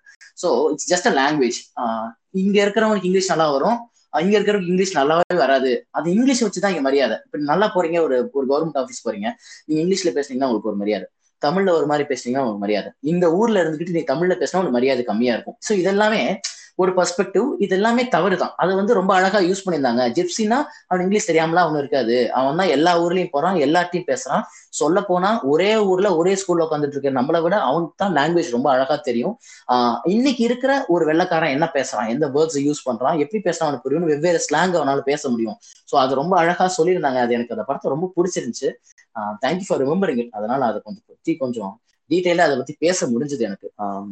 Moving on to the next thing நீங்க சொல்லியிருந்தீங்க அந்த படத்துக்கு வந்து இட் இஸ் அ ஃபிலிம் நான் நூத்தி அறுபது ரூபா கொடுத்து தேட்டருக்கு போய் தான் அந்த படத்தை பாக்குறேன் ஸோ இந்த படத்தை ஆர்ட் ஃபார்மை தாண்டி பொலிட்டிக்கல் ஐடியாலஜிஸ்க்கு மட்டுமே இம்பார்ட்டன்ஸ் கொடுத்துடலாமா இந்த படம்னு இல்லை. பொதுவாகவே சொல்றேன். ஒரு படம் எடுத்துக்கிட்டா பொலிட்டிக்கல் ஐடியாலஜிஸோ என்ன விதமான ஐடியா ஹியூமன் ரிலேஷன்ஷிப் ஐடியாலஜிஸ் எதை வேணா பேசலாம். ஐடியாலஜிஸ்க்கு முக்கியத்துவம் கொடுத்து படம்ன்றது ஒரு ஆர்ட் ஃபார்ம் ஒரு கதை. அதை தான் முதல்ல சொல்லணும். அதுக்கப்புறம் தான் அந்த ஐடியாலஜிஸை அதுல செட்டிலா வைக்கணும் அப்படின்றது. அந்த மாதிரி நீங்க சொல்றீங்களா? இல்ல ஐடியாலஜிஸ் நல்லா சொல்லிட்டா போதும். கதை கொஞ்சம் சுமாரா இருந்தாலும் எனக்கு பரவாயில்ல. எனக்கு இன்னைக்கு ஐடியாலஜிஸ் கரெக்டா சொல்ற ஆளுங்க தான் வேணும் அப்படின்னு நீங்க நினைக்கிறீங்க. உங்களுடைய கருத்துக்கள் எப்படி இருக்கு வந்து? இல்ல டு டேட் இட் பேக் இப்ப நம்ம ஸ்கூல்ல வந்து நம்ம சின்ன பசங்களா இருக்கும்போது நம்ம கிட்ட இது குட் ஹேபிட்ஸ் பேட் ஹேபிட்ஸ் அப்படின்றத வந்து டைரக்டா இது குட் ஹேபிட் இது பேட் ஹேபிட்னு சொன்னா அதை கேட்கற நிலைமையில யாருமே இருக்க மாட்டாங்க. அது ஒரு ஒரு ஸ்டோரி மாதிரி நம்மள்ட்ட சொல்லிதான் நிறைய இடத்துல நமக்கு சொல்லியிருப்பாங்க. அது நம்மளா இருக்கட்டும் நிறைய பாட்டி தாத்தாவோட கதைகள் நிறைய நம்ம கேட்டுக்கும் போது கூட பார்த்திருக்கோம். அதுல நிறைய மாரல் இருக்கும் the moral of the story always comes in the end and it is always there because of a story so the ideologies can not make a film and a film அப்படின்னு பார்க்கும்போது you need have a story and these ideologies are to be there இந்த story ரொம்ப சட்டிலா this is what I think அதாவது சும்மா எனக்கு ஒரு idea இருக்கு. இதை நான் படமா என் படமே ஐடியாலஜி பத்தி சொல்ல போது it's not movie it's documentary okay and and and to make it a three hours or a two and a half hours full fledged commercial movie நூத்தி இருபது ரூபா கொடுத்து ஒருத்தர் அந்த படத்தை பார்க்க வரணும் அப்படின்னா அவருக்கு ஜஸ்டிபிகேஷன் இருக்குன்னா அதுல கதை காலம் இருக்கணும். கதை காலத்துக்குள்ளதான் அந்த ஐடியா இருக்கணுமே தவிர ஐடியாக்குள்ள கதைக்குள்ள இருக்கவே கூடாது. இட் இஸ் மை ஒப்பீனியன் இந்த end of the day and there are different people and there are people who ஐடியாலஜியே கதையா எடுத்து மாத்துறவங்க இருக்கதான் செய்யறாங்க அது திறமை அது. அது சட்டிலா அவங்க சொல்லணும் அது அவங்களோட திறமை அது. அது நிறைய பேருக்கு அது எல்லாருக்கிட்ட அது இருக்கணும்ன்றது அவசியமே கிடையாது. And to add out this point English அப்படின்றது வந்து it is it it is just a language அப்படிங்க. இட்ஸ் வெரி ட்ரூ நிறைய இடத்துல எனக்கே வந்து வெக்கமா இருக்கும். அதாவது என்னால வந்து கண்டினியூஸா தமிழ்ல வந்து பேசவே முடியாது அப்படின்றத யோசிக்கும் போது எனக்கு ரொம்ப நிறைய இடத்துல வெக்கமா இருக்கும். அதாவது it is not to show that எனக்கு இந்த லாங்குவேஜ் தெரியும்ன்றது பட் ஒரு ஃப்ளோல வரும்போது நம்ம அப்படிதான் வளர்ந்துருக்கோம் நம்ம அப்படிதான் வந்து நம்ம எஜுகேஷன் சிஸ்டம் அப்படிதான் இருந்திருக்கு.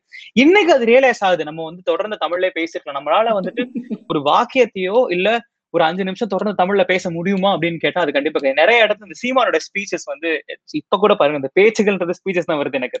நிறைய இடத்துல சீமானோட பேச்சுகள் கூட வந்து எனக்கு ரொம்ப வந்து மனசுல ஒரு உறுத்தும். என்ன நம்மளால வந்து தமிழா வந்து முழுசா பேச முடியாதா அப்படின்னு நம்ம வந்துட்டு யாருமே வந்து தானி ஓட்டுநர் அப்படின்னு சொல்றதே கிடையாது. தெரியாதவங்க கூட ஆட்டோ டிரைவர் என்னப்பா ஓட்டுறேன் நான் ஆட்டோ ஓட்டுறேங்க அப்படிதான் சொல்லுவான். ஆட்டோவே கிடையாது. தானி ஓட்டுறேன் அப்படின்றதான் சொல்லணும் அது. ஆனா அது வந்து நிறைய பேருக்கு அது கிடையாது அந்த இடத்துல. இட் இஸ் அது வந்து ஒரு ஃப்ளோல எல்லாருக்கும் வர ஆரம்பிச்சிருது. அதே மாதிரி நீங்க ஆர்கே நாராயணன் கோட் பண்ணீங்க. நான் வந்துட்டு ஐ வுட் கோட் பேருங்கிற அண்ணா.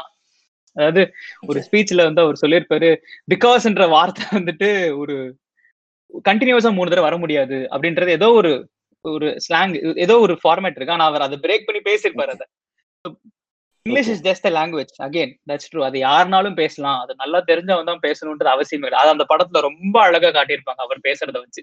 அதே மாதிரி ஒரு சின்ன நுணுக்கம் அந்த இடத்துல நேஷனல் ஆந்தமும் ஆதார் கார்டும். இதை வந்துட்டு சட்டில் அந்த இடத்துல போட்டு உடைச்சு அசிங்கப்பட்டு போயிருப்பாங்க. ஞாபகம் இருக்கு. போலீஸ் ஸ்டேஷன் சீன்ல எக்ஸாக்ட்லி ஆனா அதே மாதிரி வந்து அந்த ஐடியாலஜி அந்த ஐடியாலஜி பத்தி ஒருத்தன் பேசுறானா அவன் கண்டிப்பா வேற ஒரு இத ஒரு இனத்தை சேர்ந்தவன தான் இருப்பான் இல்ல ஒரு இயக்கத்தை சேர்ந்தவன தான் இருப்பான்றது அந்த போலீஸ் ஒரு மென்டாலிட்டி காமிச்சிருப்பாங்க அந்த இடத்துல. சோ ஒவ்வொரு இடத்துலயும் வந்து தத்ரூவமா இருக்கும். நம் இப்ப நம்மளே வந்துட்டு எவனா ஒரு திடீர்னு ஒரு மதத்தை ரொம்ப கூர்ந்து பேசுறவன் எந்த கட்சியா இருக்கணும் அப்படின்றது ஒரு ஜென்ரல் மென்டாலிட்டி தேங்க்யூ உங்க ஐடியாஸ் நீங்க சொன்னதுக்கு ரொம்ப நன்றி. நான் வந்து ஃபர்ஸ்டெல்லாம் இந்த டு கோட் பரத்வாஜ் ரங்கன் அவர் வந்து சொல்லுவார் அழகா ஒரு படம் தான் எனக்கு முக்கியம். எனக்கு இதெல்லாம் வந்து I don't take these political situations into the film அப்படின்னு சொல்லுவாரு. But I differ from him actually நம்ம வாழ்றத இந்த வாழ்க்கைக்குள்ள அரசியல்ன்றது இருந்துகிட்டே தான் இருக்கு. அந்த அரசியலை தாண்டி நம்ம ஒண்ணு இருந்திருப்போம் தியேட்டருக்குள்ள போயிட்டு அந்த அரசியல் இல்லாமலாம் போயிட போறது இல்லை ஸோ அரசியலை அரசியலுக்குள்ளதான் அது எல்லாமே இருக்குன்னு தான் நான் நம்புறேன். ஸோ அந்த அரசியல் கட்டமைப்புக்குள்ள சொல்லப்படுற கலையில அரசியல் இருக்கலாம். அரசியலை நான் ரொம்பவே வரவேற்கிறேன். அரசியல் பேசப்படணும். ஆஹ் அதுக்கான ஒரு ரொம்ப பெரிய கதைக்களமா தான் அது இருக்கு. இந்த மேடை நாடகங்களை வந்து நம்ம ஓப்பனா சொல்லணும்னா நம்ம ஃபர்ஸ்ட் சாமி கதைகள்லாம் போட்டிருந்தோம் கரெக்டா சுதந்திர கிட்ட வரும்போது நம்ம சுதந்திர தாகங்கள்ல அதை அதிகப்படுத்துற மாதிரியான நிறைய நாடகங்கள் வந்திருக்கு. இதை வந்து ராஜபாட் ரங்கதுரை படத்துல பழைய சிவாஜி படத்துல சொல்லியிருப்பாங்க. காவிய தலைவன்லயுமே அதை காமிச்சிருப்பாங்க. அவங்க வந்து அதை வந்து மேடை நாடகங்கள் வழியா கொண்டு போனாங்க அப்படின்றத. ஸோ சினிமான்றது இட்ஸ் இட்ஸ் அ மாடர்ன் மேடை நாடகம். ஸோ இட்ஸ் நவீன மேடை நாடகம். தமிழ்ல பேசணும்னு நீங்க வந்து சொன்னோன்னே எனக்கு சட்டுன்னு ஆஹா நம்மளோட நிறைய ஆங்கிலத்தை யூஸ் பண்றோமே சரி குறைச்சு போன்னு தோணுச்சு. திடீர்னு ரொம்ப நல்லவன் ஆயிர முடியாதா? நான் அங்கங்க மிஸ் ஆகுது. கண்டுக்காங்க ஸோ நவீன மேடை நாடகம்ன்ற மாதிரி தான் சினிமா ஆனா மேடை நாடகத்துக்கும் இதுக்கும் நிறைய வித்தியாசங்கள் இருந்தாலுமே சொல்ல வர்ற விஷயத்த அந்த தாகத்தை அந்த விஷயத்த சொல்லும் ஆசை ஆசைப்படுறது தப்பு இல்லை. ரொம்ப நல்ல விஷயம். சொல்லுங்க. பட் எனக்கு இந்த படத்துல நிறைய திணிச்சது ஃபீல் ஆச்சு. ரொம்ப நீங்க சொன்ன சீன் தான் எனக்கு ரொம்பவே கயல்னு ஒரு படம் வந்துச்சு. நிறைய பேர் பார்த்துருப்பாங்க. பிரபு சாலமனுடைய படம். பாட்டுக்காகவே நிறைய பேர் அதை பார்த்துருப்பாங்க. அந்த படத்தோட ஓப்பனிங் சீன் வந்து அவங்க ரயில்வே ஸ்டேஷன்ல வந்து ஒரு ரயில்வே போலீஸ்ட்டு மாட்டிருப்பாங்க அப்போ வந்து இவங்க நிறைய பேசுவாங்க. இவங்க இவங்க இவங்களுக்கு அட்ரஸ் இருக்காது ஒண்ணுமே இருக்காது இந்த மாதிரி நிறைய பேசி அங்கே போலீஸ்க்குள்ள ஒரு பெரிய கான்வர்சேஷன் போகும். ஃபர்ஸ்ட் டைம் அந்த படத்தை பார்க்கும்போது அந்த சீன் சில்லறை விட்டு எரிஞ்ச கதையெல்லாம் இருக்கு. பட் இப்போ அந்த படத்துல அந்த சீனை பார்க்கும்போது எனக்கு ரொம்ப எல்லாத்தையுமே நான் சொல்லிடுறேன். இந்த சீன்ல நான் எக்ஸ்பிளைன் பண்ணிடுவேன்ப்பான்ற மாதிரி இருந்துச்சு. எனக்கு ரொம்ப அது வந்து விஷுவலைஸ் பண்ண மாதிரியே எனக்கு ஃபீல் ஆகல. எல்லாத்தையும் டைலாக்ல சொல்லி ஓபி அடிச்சிருவேன். அந்த மாதிரி எனக்கு ஃபீல் ஆச்சு. அதே இது எனக்கு இந்த ஜிப்சிலேயே நிறைய தேவையில்லாத விஷயங்களை பேசிட்டாங்களோ? நீங்க சொன்னீங்க. நீங்க சொன்ன எக்ஸாம்பிளே தான் எனக்கு வெற்றி. இந்த இதை சொல்றதுக்கு எனக்கு உறுதுணையா இருக்குது. குக்கு ஒரு அழகான ஒரு விஷயத்த சொல்லுது. அந்த வாழ்வியலுக்குள்ள இருக்கிற விஷயங்களை பேசுது. ஜோக்கரும் ஜோக்கர் ரொம்ப பியூட்டிஃபுல்லான ஃபிலிம் ஏன் அப்படின்னா அந்த படத்துல அவன் ஃபர்ஸ்ட் ஹாஃப்ல வந்து நிறைய அந்த போராட்டங்கள் பண்ற மாதிரி காமிச்சிருப்பாங்க. அது ரொம்ப ஃபனியா டிபிக்டா இருக்கும். ஐ ஸ்டில் ரிமெம்பர் தியேட்டர்ல நாங்க அந்த படத்தை பார்க்கும்போது எல்லாருமே சிரிச்சாங்க. ஃபர்ஸ்ட் ஹாஃப்ல அவன் ரொம்ப சீரியஸா அவர் ஒரு போட்ட போராட்டத்துக்கும் அவன் வித்தியாச வித்தியாசமா ஏதோ பண்ணிட்டு இருப்பாரு. குரு சுந்தரம் எல்லாரும் சிரிப்பாங்க. அந்த படத்துடைய கடைசி காட்சியில கிளைமேக்ஸ்ல வந்து அவரோட அவர் கூட ஒரு வயசானவர் இருப்பாரு ஒரு ஒரு போராளி. அவர் வந்து பேசுவாரு உங்களுக்கு எல்லாம் நாங்க சிரிப்பா தான் இருப்போம். நாங்க உங்களுக்காக தான் எல்லாமே போராடிக்கிட்டு இருக்கோம். ஆனா உங்களுக்கு எங்களை எல்லாம் பார்த்தா சிரிப்பா இருக்கும். அப்படின்னு பேசியிருப்பாரு. சுருக்குன்னு இருந்துச்சு. ஸோ நீ ஃபர்ஸ்ட் ஹாஃப்ல ஒன்று எஸ்டாப்ளிஷ் பண்றீங்க. அது கிளைமேக்ஸ்ல நீ வைக்கும் போது எனக்கு ஃபர்ஸ்ட் ஹாஃப்ல நான் சிரிச்சதெல்லாம் எனக்கு வந்து அந்த பல்லெல்லாம் மூடிடுது. எனக்கு இன்னமும் ஒன்று பண்ணிடுதுல உள்ள. அந்த குற்ற உணர்ச்சி ஒன்று உருவாக்குறல ஸோ நீ அதுல நிறைய விஷயங்கள் பேசலாம். நீ நிறைய விஷயங்கள் பேசுற. ஏன்னா அந்த கேரக்டருக்கு அது ரொம்ப முக்கியம். அது கதையோட ஒத்து போகுது. ஏன்னா அவன் ஒரு போராளி. அது ரொம்ப எனக்கு ஃபோர் ஸ்வீட்டடாவே ஃபீல் ஆகல எனக்கு அது ரொம்ப நல்லா வச்சிருந்தாங்க ஃபீல் பட் இந்த படம் coming to the third directed film of Raj Murugan Gypsy நிறைய தேவையில்லாம பேசிட்டாங்களோ? இதெல்லாம் எதுக்கு பேசுறீங்க? இந்த கதைக்கும் இந்த விவசாய பிரச்சனைக்கும் என்ன சம்பந்தம்? இந்த படத்துல விவசாய பிரச்சனைக்காக நீங்க எதுக்கு பேசுறீங்க? அப்படின்ற கேள்வி எல்லாம் நிறைய எனக்கு வந்துச்சு. ஏன்னா வந்து எல்லா பிரச்சனையுமே அந்த படத்துல பேசிடுவேன் சார். எல்லாத்துலயும் என்னுடைய கருத்து என்னன்னு நான் சொல்லிடுவேன் சார். அப்படின்னு சொல்ற மாதிரி நிறைய எனக்கு பர்சனலா ஃபீல் ஆச்சு. அவ்வளவுதான் நான் சொல்றேன். உங்களுடைய கருத்து உங்களுக்கு என் கருத்து எனக்கு எனக்கு அதுதான் இந்த படத்துடைய ஓட்டத்துக்கே பெரிய பிரச்சனையா ஃபர்ஸ்ட் ஹாஃப்ல சில இடத்துல எனக்கு ஒர்க் ஆகல அப்படின்னா இதெல்லாம் தான் எனக்கு ஒர்க் ஆகல. பட் இது புரிச்சிருந்துச்சு ஒரு ஜிப்சியோட வாழ்க்கை ஒரு இடத்துல தரையில பிளாட்ஃபார்ம்ல படுத்திருந்தான்னா யாரோ ஒருத்தவங்க வராங்கன்னு சொல்லி அவங்களை அடிச்சு கூட்டு போறாங்க. அது வரைக்கும் எனக்கு பிடிச்சிருந்துச்சு ஏன்னா அது ஹீரோவுடைய வாழ்க்கைக்குள்ள அது அந்த வாழ்க்கையை வரத்துக்குள்ள அது வருது. பட் அதுக்கப்புறம் வந்ததெல்லாம் வந்து யூஸ்வலாவே நம்ம சொல்ற ரிலாக்ஸ் தான். அதே இந்த கையல் படத்தை பார்த்த மாதிரி எனக்கு ஃபீல் இருந்துச்சு. இவன் ஏதாவது எதிர்த்து பேசினா இவன் வந்து அவன் தான் சார் இவன் மாவோயிஸ்ட் சார் அப்படின்னு சொல்றதெல்லாம் எனக்கு எனக்கு இன்ட்ரெஸ்டிங்கா ஃபீல் ஆகல. இந்த மாதிரி நிறைய அங்கங்க பேசப்பட்ட விஷயங்கள்லாம் எனக்கு ஒன்றும் இன்ட்ரெஸ்டிங்காவே இல்லையோ அந்த படத்துல அப்படின்னு ரொம்ப ஃபீல் ஆச்சு. ஃபோர்ஸ் ஃபிட்டடா எனக்கு ஃபீல் ஆச்சு. அண்ட் அதுதான் எனக்கு இந்த படத்துல வந்து ஒரு ஆர்ட் ஃபார்மை தாண்டி நான் ஐடியாலஜி மட்டுமே பேசுறேன்னு எடுத்து வச்சனாலே என்னமோ எனக்கு அந்த எமோஷனலா அந்த கோர் ஃபிலிம் வந்து எனக்கு கனெக்ட் ஆகல. ஒரு ஜோக்கர்ல வந்து அந்த கண்ணம்மா சாங் இருக்கும். சின்னாத்து மண்ணே என் பொண்ணேன்னு ஒரு சாங் வரும். அதுல வந்து அவளுக்கு வந்து தன்னுடைய ஒய்ஃபுக்கு ஒரு பாத்ரூம் கட்டணும்னு ஆசைப்படுறான்.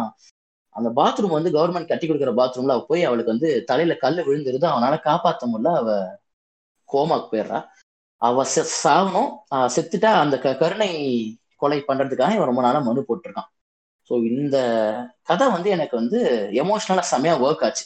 ரேதர் தேன் திஸ் இன்னைக்கு நம்ம பார்த்த ஜிப்சியை விட இது எனக்கு செமையா ஒர்க் ஆச்சு. இந்த கதை நம்ம அந்த கிளைமேக்ஸ்ல வந்து அவன் அவன் உட்காந்து அழுகுது அவன் நினைச்சு பாக்குறது அவன் அந்த ஒய்ஃப் கூட உட்காந்து பேசுற ஒரு ஒரு சீன் அந்த யோசிப்பாரு சீன் எல்லாமே எனக்கு வந்து அந்த பர்சனோட எனக்கு ரொம்ப ஒரு பர்சனல் கனெக்ட் ரொம்ப இருந்துச்சு. ஆனா இந்த படத்துல ஜீவா அவர் பொண்டாட்டியும் பிள்ளையும் பிரிஞ்சிருக்காரு.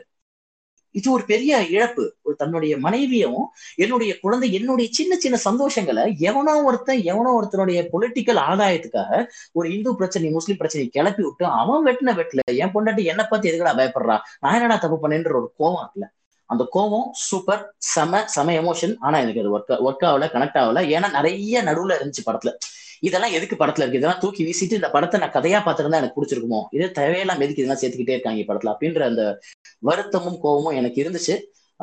அதுதான் வந்து ஆக்சுவலி என்னுடைய அடுத்த கேள்வியாக தான் இருந்துச்சு. நெகட்டிவ்ஸ் இந்த ஸ்கிரீன் பேர் நான் யோசிச்சு வச்சிருந்தேன். ஸோ இந்த படத்துடைய திரைக்கதை ஓட்டத்துல என்னெல்லாம் வந்து மாற்றி இருக்கலாம்னு எனக்கு தோணுனது முக்கியமான விஷயங்கள் நிறைய அமுக்கு வச்சு இவ்வளோ ஆயிரத்தி நீங்க சொன்னீங்க ஐடியாலஜிஸ் வச்சு படம் பண்ணலான்னு நான் இன்னைக்குமே ஐடியாலஜிஸ் வச்சு தான் படம் பண்ணணும்னு நினைக்கிறேன். நிறைய பேர் அப்படி நினைக்கிறாங்க அதை நான் வரவேற்கிறேன். அப்படி சொல்ல அது தட் இஸ் ஒன்லி வேன்னு சொல்ல இப்படி படம் பண்ணும்போது இந்த மாதிரி ஒரு படம் பண்ணும்போது நீ ஒரு ஐடியாலஜி ஃபிக்ஸ் பண்ணிட்டு அதுக்குள்ள படம் பண்ணும்போது நீ கரெக்டா எழுத முடியும் ஸ்க்ரீன் பிளே ஏன்னா நீங்களே ஒரு ஐடியாலஜி சொல்லி ஒரு ஓப்பனா சொல்லுவோம் ஒரு மொட்டை சிவா கிட்ட சிவா மாதிரி ஒரு மொக்க படத்தை எடுத்துப்போமே ஃபர்ஸ்ட் ஹாஃப்ல இவரே ஹீரோயின் வந்து அங்க தொடர்றது இங்க தொடர்றது கண்டதி பண்ணிட்டு செகண்ட் ஹாஃப்ல இவர் வந்து பெண்களை வந்து ரேப் பண்ணாங்க அப்படிலாம் சொல்ற மாதிரி கதையில காமிச்சு அதே மாதிரி ஃபர்ஸ்ட் ஹாஃப்லயே ஏதோ வந்து என்ன இதுக்கு நீங்க இப்படி பாக்குறதுக்கு ரேப் பண்ணிருங்களா ஏதோ சொல்லுவாங்க. ஏதோ ஒரு கேரக்டர் ஒன்று சொல்லும். செகண்ட் ஹாஃப்ல இவர் ரேப் பண்றது இந்த சைல்டு மொலஸ்டேஷனுக்கு எதிராக நடக்கிற மாதிரி இருக்கும். ஸோ நீ ஒரு ஐடியாலஜி எழுதி வச்சிட்டனா அதுக்காக நீ கதை எழுதும் போது நீ இந்த மாதிரி பைத்தியகாரத்தெல்லாம் பண்ண மாட்டேன் சோ ஒரு இந்த மாதிரி பண்ற முடிவு பண்ணா இதை சுத்தி நீ கதை எழுது. அது எனக்கு சூப்பர் பட் அந்த ஐடியாலஜியை தாண்டி நான் நிறைய சொல்லணும் நிறைய நான் இவ்வளவு சொல்றேன். எனக்கு இந்த மாதிரி ஒரு பிரச்சனை இருக்கு. இதை நான் சொல்றேன் அதை சொல்றேன். இந்த ஒரு பிரச்சனை இதை நான் பேசுறேன் அப்படின்னு சொல்லி எல்லாத்தையுமே நான் பேசுறேன் அப்படின்னு சொல்லி இதுவும் கனெக்ட் ஒர்க் ஆகல. That was a big negative and also second ஹாஃப்ல அந்த இவர் இருக்காரு வாரணாசியில அவர் போய் பார்க்கும்போது அவருடைய கைகள் வெட்டப்பட்டதுக்கு அவர் ஒரு காரணம் சொல்லுவாரு. அந்த ஐடியா எனக்கு எனக்கு இட் டின் மூவ் ஏன்னா நான் எக்ஸ்பெக்ட் பண்ண இந்த மாதிரி ஒரு விஷயம் தான் நடந்திருக்கும். வெரி எமோஷனலி இன்டென்டட் பட் வந்து எனக்கு எமோஷனல் கன்வே ஆகல. இவங்க எப்படி அந்த பிடிஎஸ் டியூட்டி வெளியே வந்தாங்கன்றது எனக்கு வந்து அந்த கேரக்டர் வந்து ஒரு ஒரு பெரிய விஷயத்த தாண்டி இருக்கு. அதாவது ஒரு உயிர் போயிட்டு உயிர் வர விஷயத்த தாங்கி இருக்கிற அந்த கேரக்டர் அதை விட பெருசா ஏதோ ஒண்ணு தாங்கி தான் அது வெளியே வர முடியும்ன்ற மாதிரி அந்த அது நமக்கு ஃபீல் ஆகணும்ல. அதுக்கு வந்து கொண்டு போலையோ அப்படின்ற வருத்தம் எனக்கு ரொம்ப அதிகமாவே இருக்கு. ஸோ அது ஆனா இதுல ஒரு சின்ன விஷயம் சொல்லணும்னு ஆசைப்படுறேன்னா இந்த படம் ஏன் ஒரு சைக்காட்ரிஸ்ட் கிட்ட போற மாதிரி ஒரு ஒரு சுச்சுவேஷன் கூட கதையில கொண்டு போல. இது வந்து என்னுடைய ஐடியா டவுட் தான். அவங்களுக்கு ஏதோ மனசார பிரச்சனை இருக்குன்றப்போ அவங்க வீட்டுல ஏன் அவங்கள வந்து மந்திரிச்சுலாம் இது பண்ணவங்க? இந்த காலத்துல சைக்காட்ரிஸ்ட் கூடவா கூட்டு போகாம இருப்பாங்க? மேபி இன்னும் அந்த சைக்காட்ரிஸ்ட போனா பைத்தியம் முடிவு பண்ணிடுவாங்களேன்ற பயத்துல இருந்தாங்களா என்னன்னு தெரியல பட் ஐ அதை பத்தி பேசின மாதிரி கூட தெரியல படத்துல எங்கேயுமே. சோ அது மட்டும் எனக்கு கொஞ்சம் பேசியிருக்கலாமோ அதை பத்தி. அப்படின்னு எனக்கு ஒரு சும்மா ஒரு ஐடியா அவ்வளோ ஸோ இந்த படத்துல எனக்கு இருந்ததெல்லாம் நிறைய நான் பேசிட்டேன். சாரி வன்சி உங்களோட இது நான் எடுத்துக்கிட்டேன். இந்த படத்துல திரைக்கதையில உங்களுக்கு இதெல்லாம் மாத்திருக்கலாமோ இல்லை இதெல்லாம் எனக்கு பிடிக்கல அப்படின்னு விஷயங்கள் ஏதாவது இருந்துச்சு அப்படின்னா நீங்க அதை இப்ப எடுத்து வரலாம் தேங்க்யூ கேஸ் நீங்க சொன்ன மாதிரி நிறைய இடங்கள்ல வந்து இது இமோஷனலா கன்வின்சிங்கா இல்ல அப்படின்றத நான் ஒத்துக்கிறேன். ஏன்னா ஜோக்கர் மாதிரி படங்கள்ல வந்துட்டு அவர் அவ்வளோ நல்லா இமோஷன்ல ஒர்க் பண்ணிட்டு இந்த படங்கள்ல அவ்வளவா இமோஷனா கன்வின்சிங் ஆகல அப்படின்றது இட்ஸ் ட்ரூ ஃபேக்ட் அது அதே அதே சேம் அதே இடத்துல வந்து நீங்க சொன்ன மாதிரி இப்போ அவர் வந்து அவர் கைகள் வெட்டப்பட்டிருக்கும். அந்த ஒரு சீனா இருக்கட்டும். இல்ல நீங்க இவங்க ஏன் ஒரு சைக்கியாட்டிஸ்ட் கூட்டு போகல அப்படின்றது. இது ரெண்டு இடமுமே I would answer it with this it is what it is அவ்வளவுதான். அதாவது என்னைக்கா இருந்தாலும் ஜாதி கலவரத்துல வந்துட்டு ஏதாவது ஒரு நடக்கும். அது அவன் சொல்லுவான் அந்த இடத்துல ஜஸ்டிபிகேஷன் கொடுத்துருப்பான். கடைசியில என் மதத்துக்காரரே என்னை வந்து வெட்டிட்டான். கேட்டா நான் வந்து அவன் ஜாதியை சேர்ந்தவன் இல்லை அப்படின்றது. நான் ஃபர்ஸ்ட் சொன்ன பாயிண்ட் இன்னைக்கும் அவங்க தாட்ஸ் இப்படிதான் இருக்கு. இப்படிதான் இருக்கவும் போகுது. As long as they decide to change nothing is gonna change so it is what it is அவங்க வந்து ஏன் மனநல ஒரு ஒரு சைக்கியாட்டிஸ்ட போய் ஏன் பார்க்கல அப்படின்னா அது போகல. ஏன்னா அவங்களுக்கு அது இம்பார்ட்டண்டா தெரியல. என்னவா இருக்க போகுது இவளுக்கு? அப்படின்னு தான் இருப்பாங்க. அவங்க அம்மா சொல்லுவாங்க அதுல கூட ஷி வாசன் ஷியோர் ஒருவேளை இவளுக்கு வந்து மனநலம் பாதிக்கப்பட்டிருக்காப்பா அப்படின்னு தான் சொல்றாங்களே தவிர அவங்களுக்கு ஷியோரா தெரியாது. இதுதான் இது. ஸோ இவங்க உண்மையிலே ஒரு சைக்காயிஸ்ட கூட்டு போயிருக்கணுன்ற மாதிரி இருந்துச்சுன்னா அவங்களுக்கான அட்மாஸ்பியர் அப்படி இருந்திருக்கும். அவங்களுக்கான ஒரு ஒரு ஃபர்ஸ்டே அந்த ஒரு சீனை அப்படி மாத்திருக்கலாம். ஓகே அவங்க ரொம்ப ப்ராட் மைண்டடா திங்க் பண்ற பீப்புளா இருப்பாங்க அப்படின்றத. ஃபர்ஸ்டே அவங்க வந்து நேரோ மைண்டடா திங்க் பண்ற பீப்புள் மாதிரி தான் காமிச்சிருப்பாங்க. அது கடைசி வரைக்கும் அப்படிதான் இருக்கும். அதுக்கான ஜஸ்டிபிகேஷன் அங்கதான் இருக்கு. அண்ட் நீங்க சொன்ன மாதிரி அது எப்படி குணமடைதான்ற கேள்வி வந்து அது இன்ன வரைக்கும் அதை ஆன்சர் பண்ணல. Yes there is a lag in screenplay in that case and just because அந்த ஒரு சீன்ல எமோஷன் ஒர்க் ஆகல அப்படின்றதுனாலதான் அந்த கிளைமாக்ஸும் வந்து நிறைய பேருக்கு அது ஒர்க் ஆகல.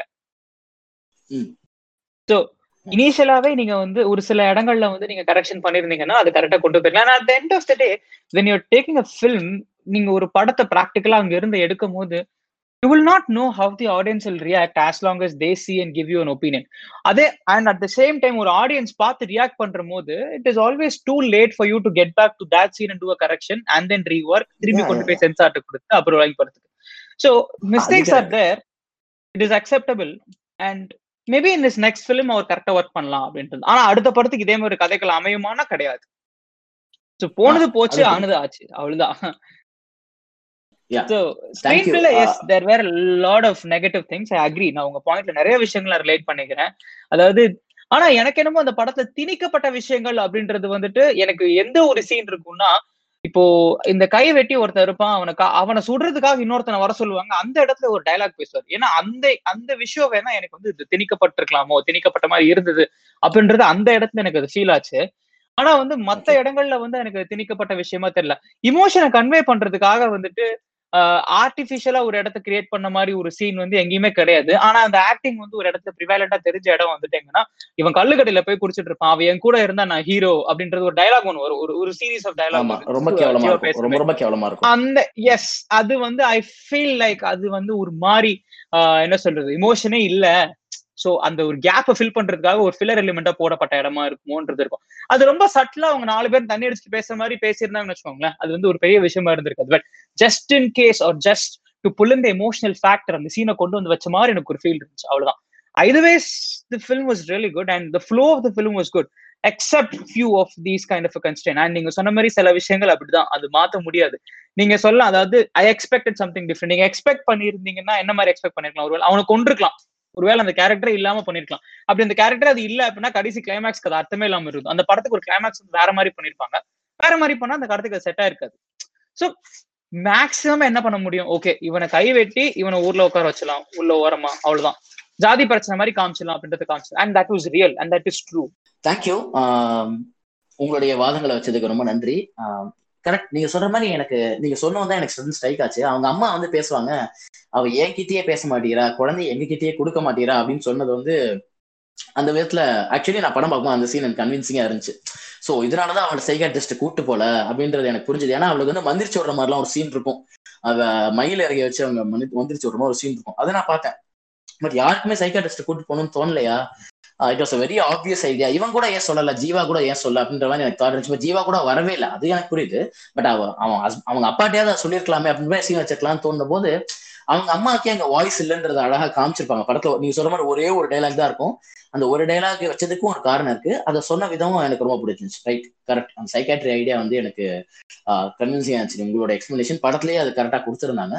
அண்ட் தேங்க்யூ ஸ்கிரீன் பிளேல இருந்த விஷயங்களை வந்து ஒத்துக்கிட்டதுக்கும் சரி அதை ஒத்துக்காம இருந்ததுக்குமே சரி உங்களுடைய இதெல்லாம் வச்சதுக்கு ரொம்ப தேங்க்ஸ் அண்ட் முக்கியமா எனக்கு இந்த படத்துடைய ரொம்ப ஹெவியா போயிடுச்சு கான்வர்சேஷனே வந்து ரொம்ப நிறைய ஐடியாலஜிஸ் அது இதுன்னு போயிடுச்சு கொஞ்சம் எடுத்து எல்லாத்தையும் ஓரமா வச்சுட்டு எனக்கு ஒரு முக்கியமான ஒரு பர்சனல் கொஸ்டின் கேட்கணும்னு தோணுது. இந்த படம் பார்க்கும்போது எனக்கு ஒரு பர்சனல் ஃபீல் இருந்துச்சு. எனக்கு என் நண்பன் ஒருத்தர் இருக்கான். நிறைய ஆஹ் நிறைய ஊர்கள் சுத்துவான் அவன்கிட்ட கொஞ்சம் பணம் இருந்தா வீட்டுல கொஞ்சம் பணம் வாங்கி அடுத்த மாசத்துல நான் அவனை திருப்பி கொடுத்துறேன்னு சொல்லிட்டு பணம் வாங்கிட்டு ஏதாவது ஒரு ஊர் சுத்துவான். He wants to visit places அவனுக்கு அது ரொம்ப பிடிக்குமா? என்னை சுத்தி நிறைய பேர் நான் அப்படி பார்த்திருக்கேன். எனக்கு அந்த ஆசைகள் இருந்திருக்கு. இந்த படம் பார்க்கும்போது எனக்கு ஜிப்சி அப்படின்ற வாழ்க்கை ரொம்ப அந்த அளவுக்கு நம்மளால வாழ்ந்துட முடியுமான்னு கேட்டா கேள்விக்குறிதான். நம்ம அந்த அளவுக்கு நம்மளுடைய சிஸ்டம் விட்டு வெளியே போய் நம்மளால ஒரு இண்டிபெண்டான ஃபெல்லோவா வாழ முடியுமா அப்படின்னு கேட்டா கொஞ்சம் கேள்விக்குறியாவே இருந்தாலுமே அப்பப்போ இந்த நாட்டை சுத்தி பார்த்துடணும் இந்த நாட்டுடைய நிறைய அழகை வந்து நம்ம ரசிச்சிடணும். லைக் ஆஃபீஸ் ஒர்க்லாம் கொஞ்சம் தூக்கி வச்சுட்டு ஒரு ஒரு வாரம் எங்கேயாவது போயிட்டு வரலாம். ஒரு டூ வீக்ஸ் ஒரு ட்ரெக்கிங் மாதிரி போகலாம். ரொம்ப ஆர்கனைஸ்டா இல்லாம லைக் ஜிப்சி மாதிரியான வாழ்க்கையை சொல்றேன். ஒரு ஜிப்சி அளவுக்கு இல்லைன்னா கூட அட்லீஸ்ட் அந்த மாதிரி ஒரு ஒரு த்ரீ மந்த்ஸ் ஃபோர் மந்த்ஸ் இல்ல ஒரு ஒன் மந்த் இல்ல ஒரு டூ வீக்ஸ் ஏதோ ஒரு சின்ன கேப் அப்பப்போ எடுக்கணும் அப்படின்ற தாட் உங்களுக்கு ஏதாவது இருக்கா? உங்களுக்கு ஆல்ரெடி ஏதாவது இந்த மாதிரி எக்ஸ்பீரியன்சஸ் இருக்கா? ஸோ உங்க பர்சனல் எக்ஸ்பீரியன்ஸ் ஏதாவது இருந்தா சொல்லுங்க வந்து அதாவது எனக்கு எப்பவுமே வந்துட்டு ஊர் சுத்துறது அப்படின்னா வந்து ரொம்ப பிடிக்கும். ஊர் சுத்துறதை தாண்டி எனக்கு நிறைய விஷயங்கள் எக்ஸ்பெரிமெண்ட் பண்ண பிடிக்கும்.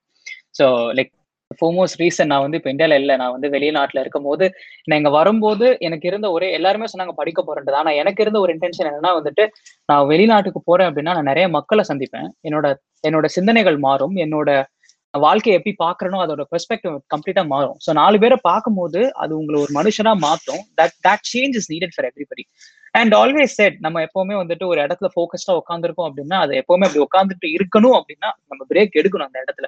ஐ ஆல்வேஸ் டூ தட் இப்போ கடந்த இப்போ ஒரு கடந்த ஒரு ரெண்டு மாசமா வந்து எனக்கு ஒரு நான் கோர்ஸ் கம்ப்ளீட் பண்றதுனால அந்த ஒரு ஒரு ஃபோக்கஸ்ல இருந்தேன். இப்போ கண்டிப்பா நான் அடுத்த வாரத்துக்கு அப்புறம் டெஃபினெட்லி டேக் பிரேக் நான் வந்து இங்க இருந்து எனக்கு டிரைவிங் அப்படின்னா ரொம்ப பிடிச்ச விஷயம் அது எனக்கு. ஊர் சுத்துறது நாலு பேரை பார்க்கணும். எனக்கு வந்து இந்த புக்கை பார்த்து இந்த இடத்துக்கு ஐயோ இந்த இடம் ஒன்று இருக்கே ரொம்ப அழகா இருக்கே அப்படின்னு புக்ல பாக்குறத விட எனக்கு நேர்ல நின்று அதை ரசிக்கிற விஷயம் ரொம்ப பிடிக்கும். அதே சமயத்துல வந்துட்டு எனக்கு ஒரு இடத்துக்கு போனா வந்துட்டு ஃபர்ஸ்ட் ஒரு கிரேஸ் இருந்துச்சு ஒரு போட்டோ எடுக்கணும்ன்றது ஆனா இப்ப எனக்கு அந்த கிரேஸ் வந்து அது என்னன்னு தெரியல. நிறைய பேர் சொல்ல உனக்கு வயசாயிடுச்சு அப்படின்னு வயசானலாம் கிடையாது. அது வந்து எனக்கு அந்த ஒரு மொமெண்ட் என்ஜாய் பண்ணுன்ற ஒரு ஆசை வரும். எப்போ எனக்கு வந்து தோணுனாலும் வந்துட்டு இந்த மாதிரி ஒரு பிரேக் எடுக்கும். அது எல்லாருமே எடுக்கணும். ஆக்சுவலி ஜிப்சி மாதிரி ஒரு வாழ்க்கை வந்துட்டு அவர் மாதிரி ஒரு வாழ்க்கையை வாழணும்ன்றது சொல்லல. ஆனா ஒரு பிரேக் எடுத்தா நம்ம எங்க இருக்கிறோமோ அது அந்த இடம் அப்படியே மேல போயிட்டே இருக்கும். நம்ம நம்ம ஊர்ல இருக்கிற பெரிய பிரச்சனையே அதான். எல்லாரும் வந்துட்டு எதுக்கு ஓடுறனே தெரியாம ஓடுவாங்க. So that is not gonna give you an answer at any point of time நீங்க பிரேக் எடுக்கணும். And the personally ask me I love taking breaks and கண்டிப்பா இந்த இது முடிஞ்ச உடனே நான் ஒரு ரெண்டு ஒரு ரெண்டு மூணு நாள் ஐ டேக் அ பிரேக் நான் கண்டிப்பா எங்க போவேன் நான்.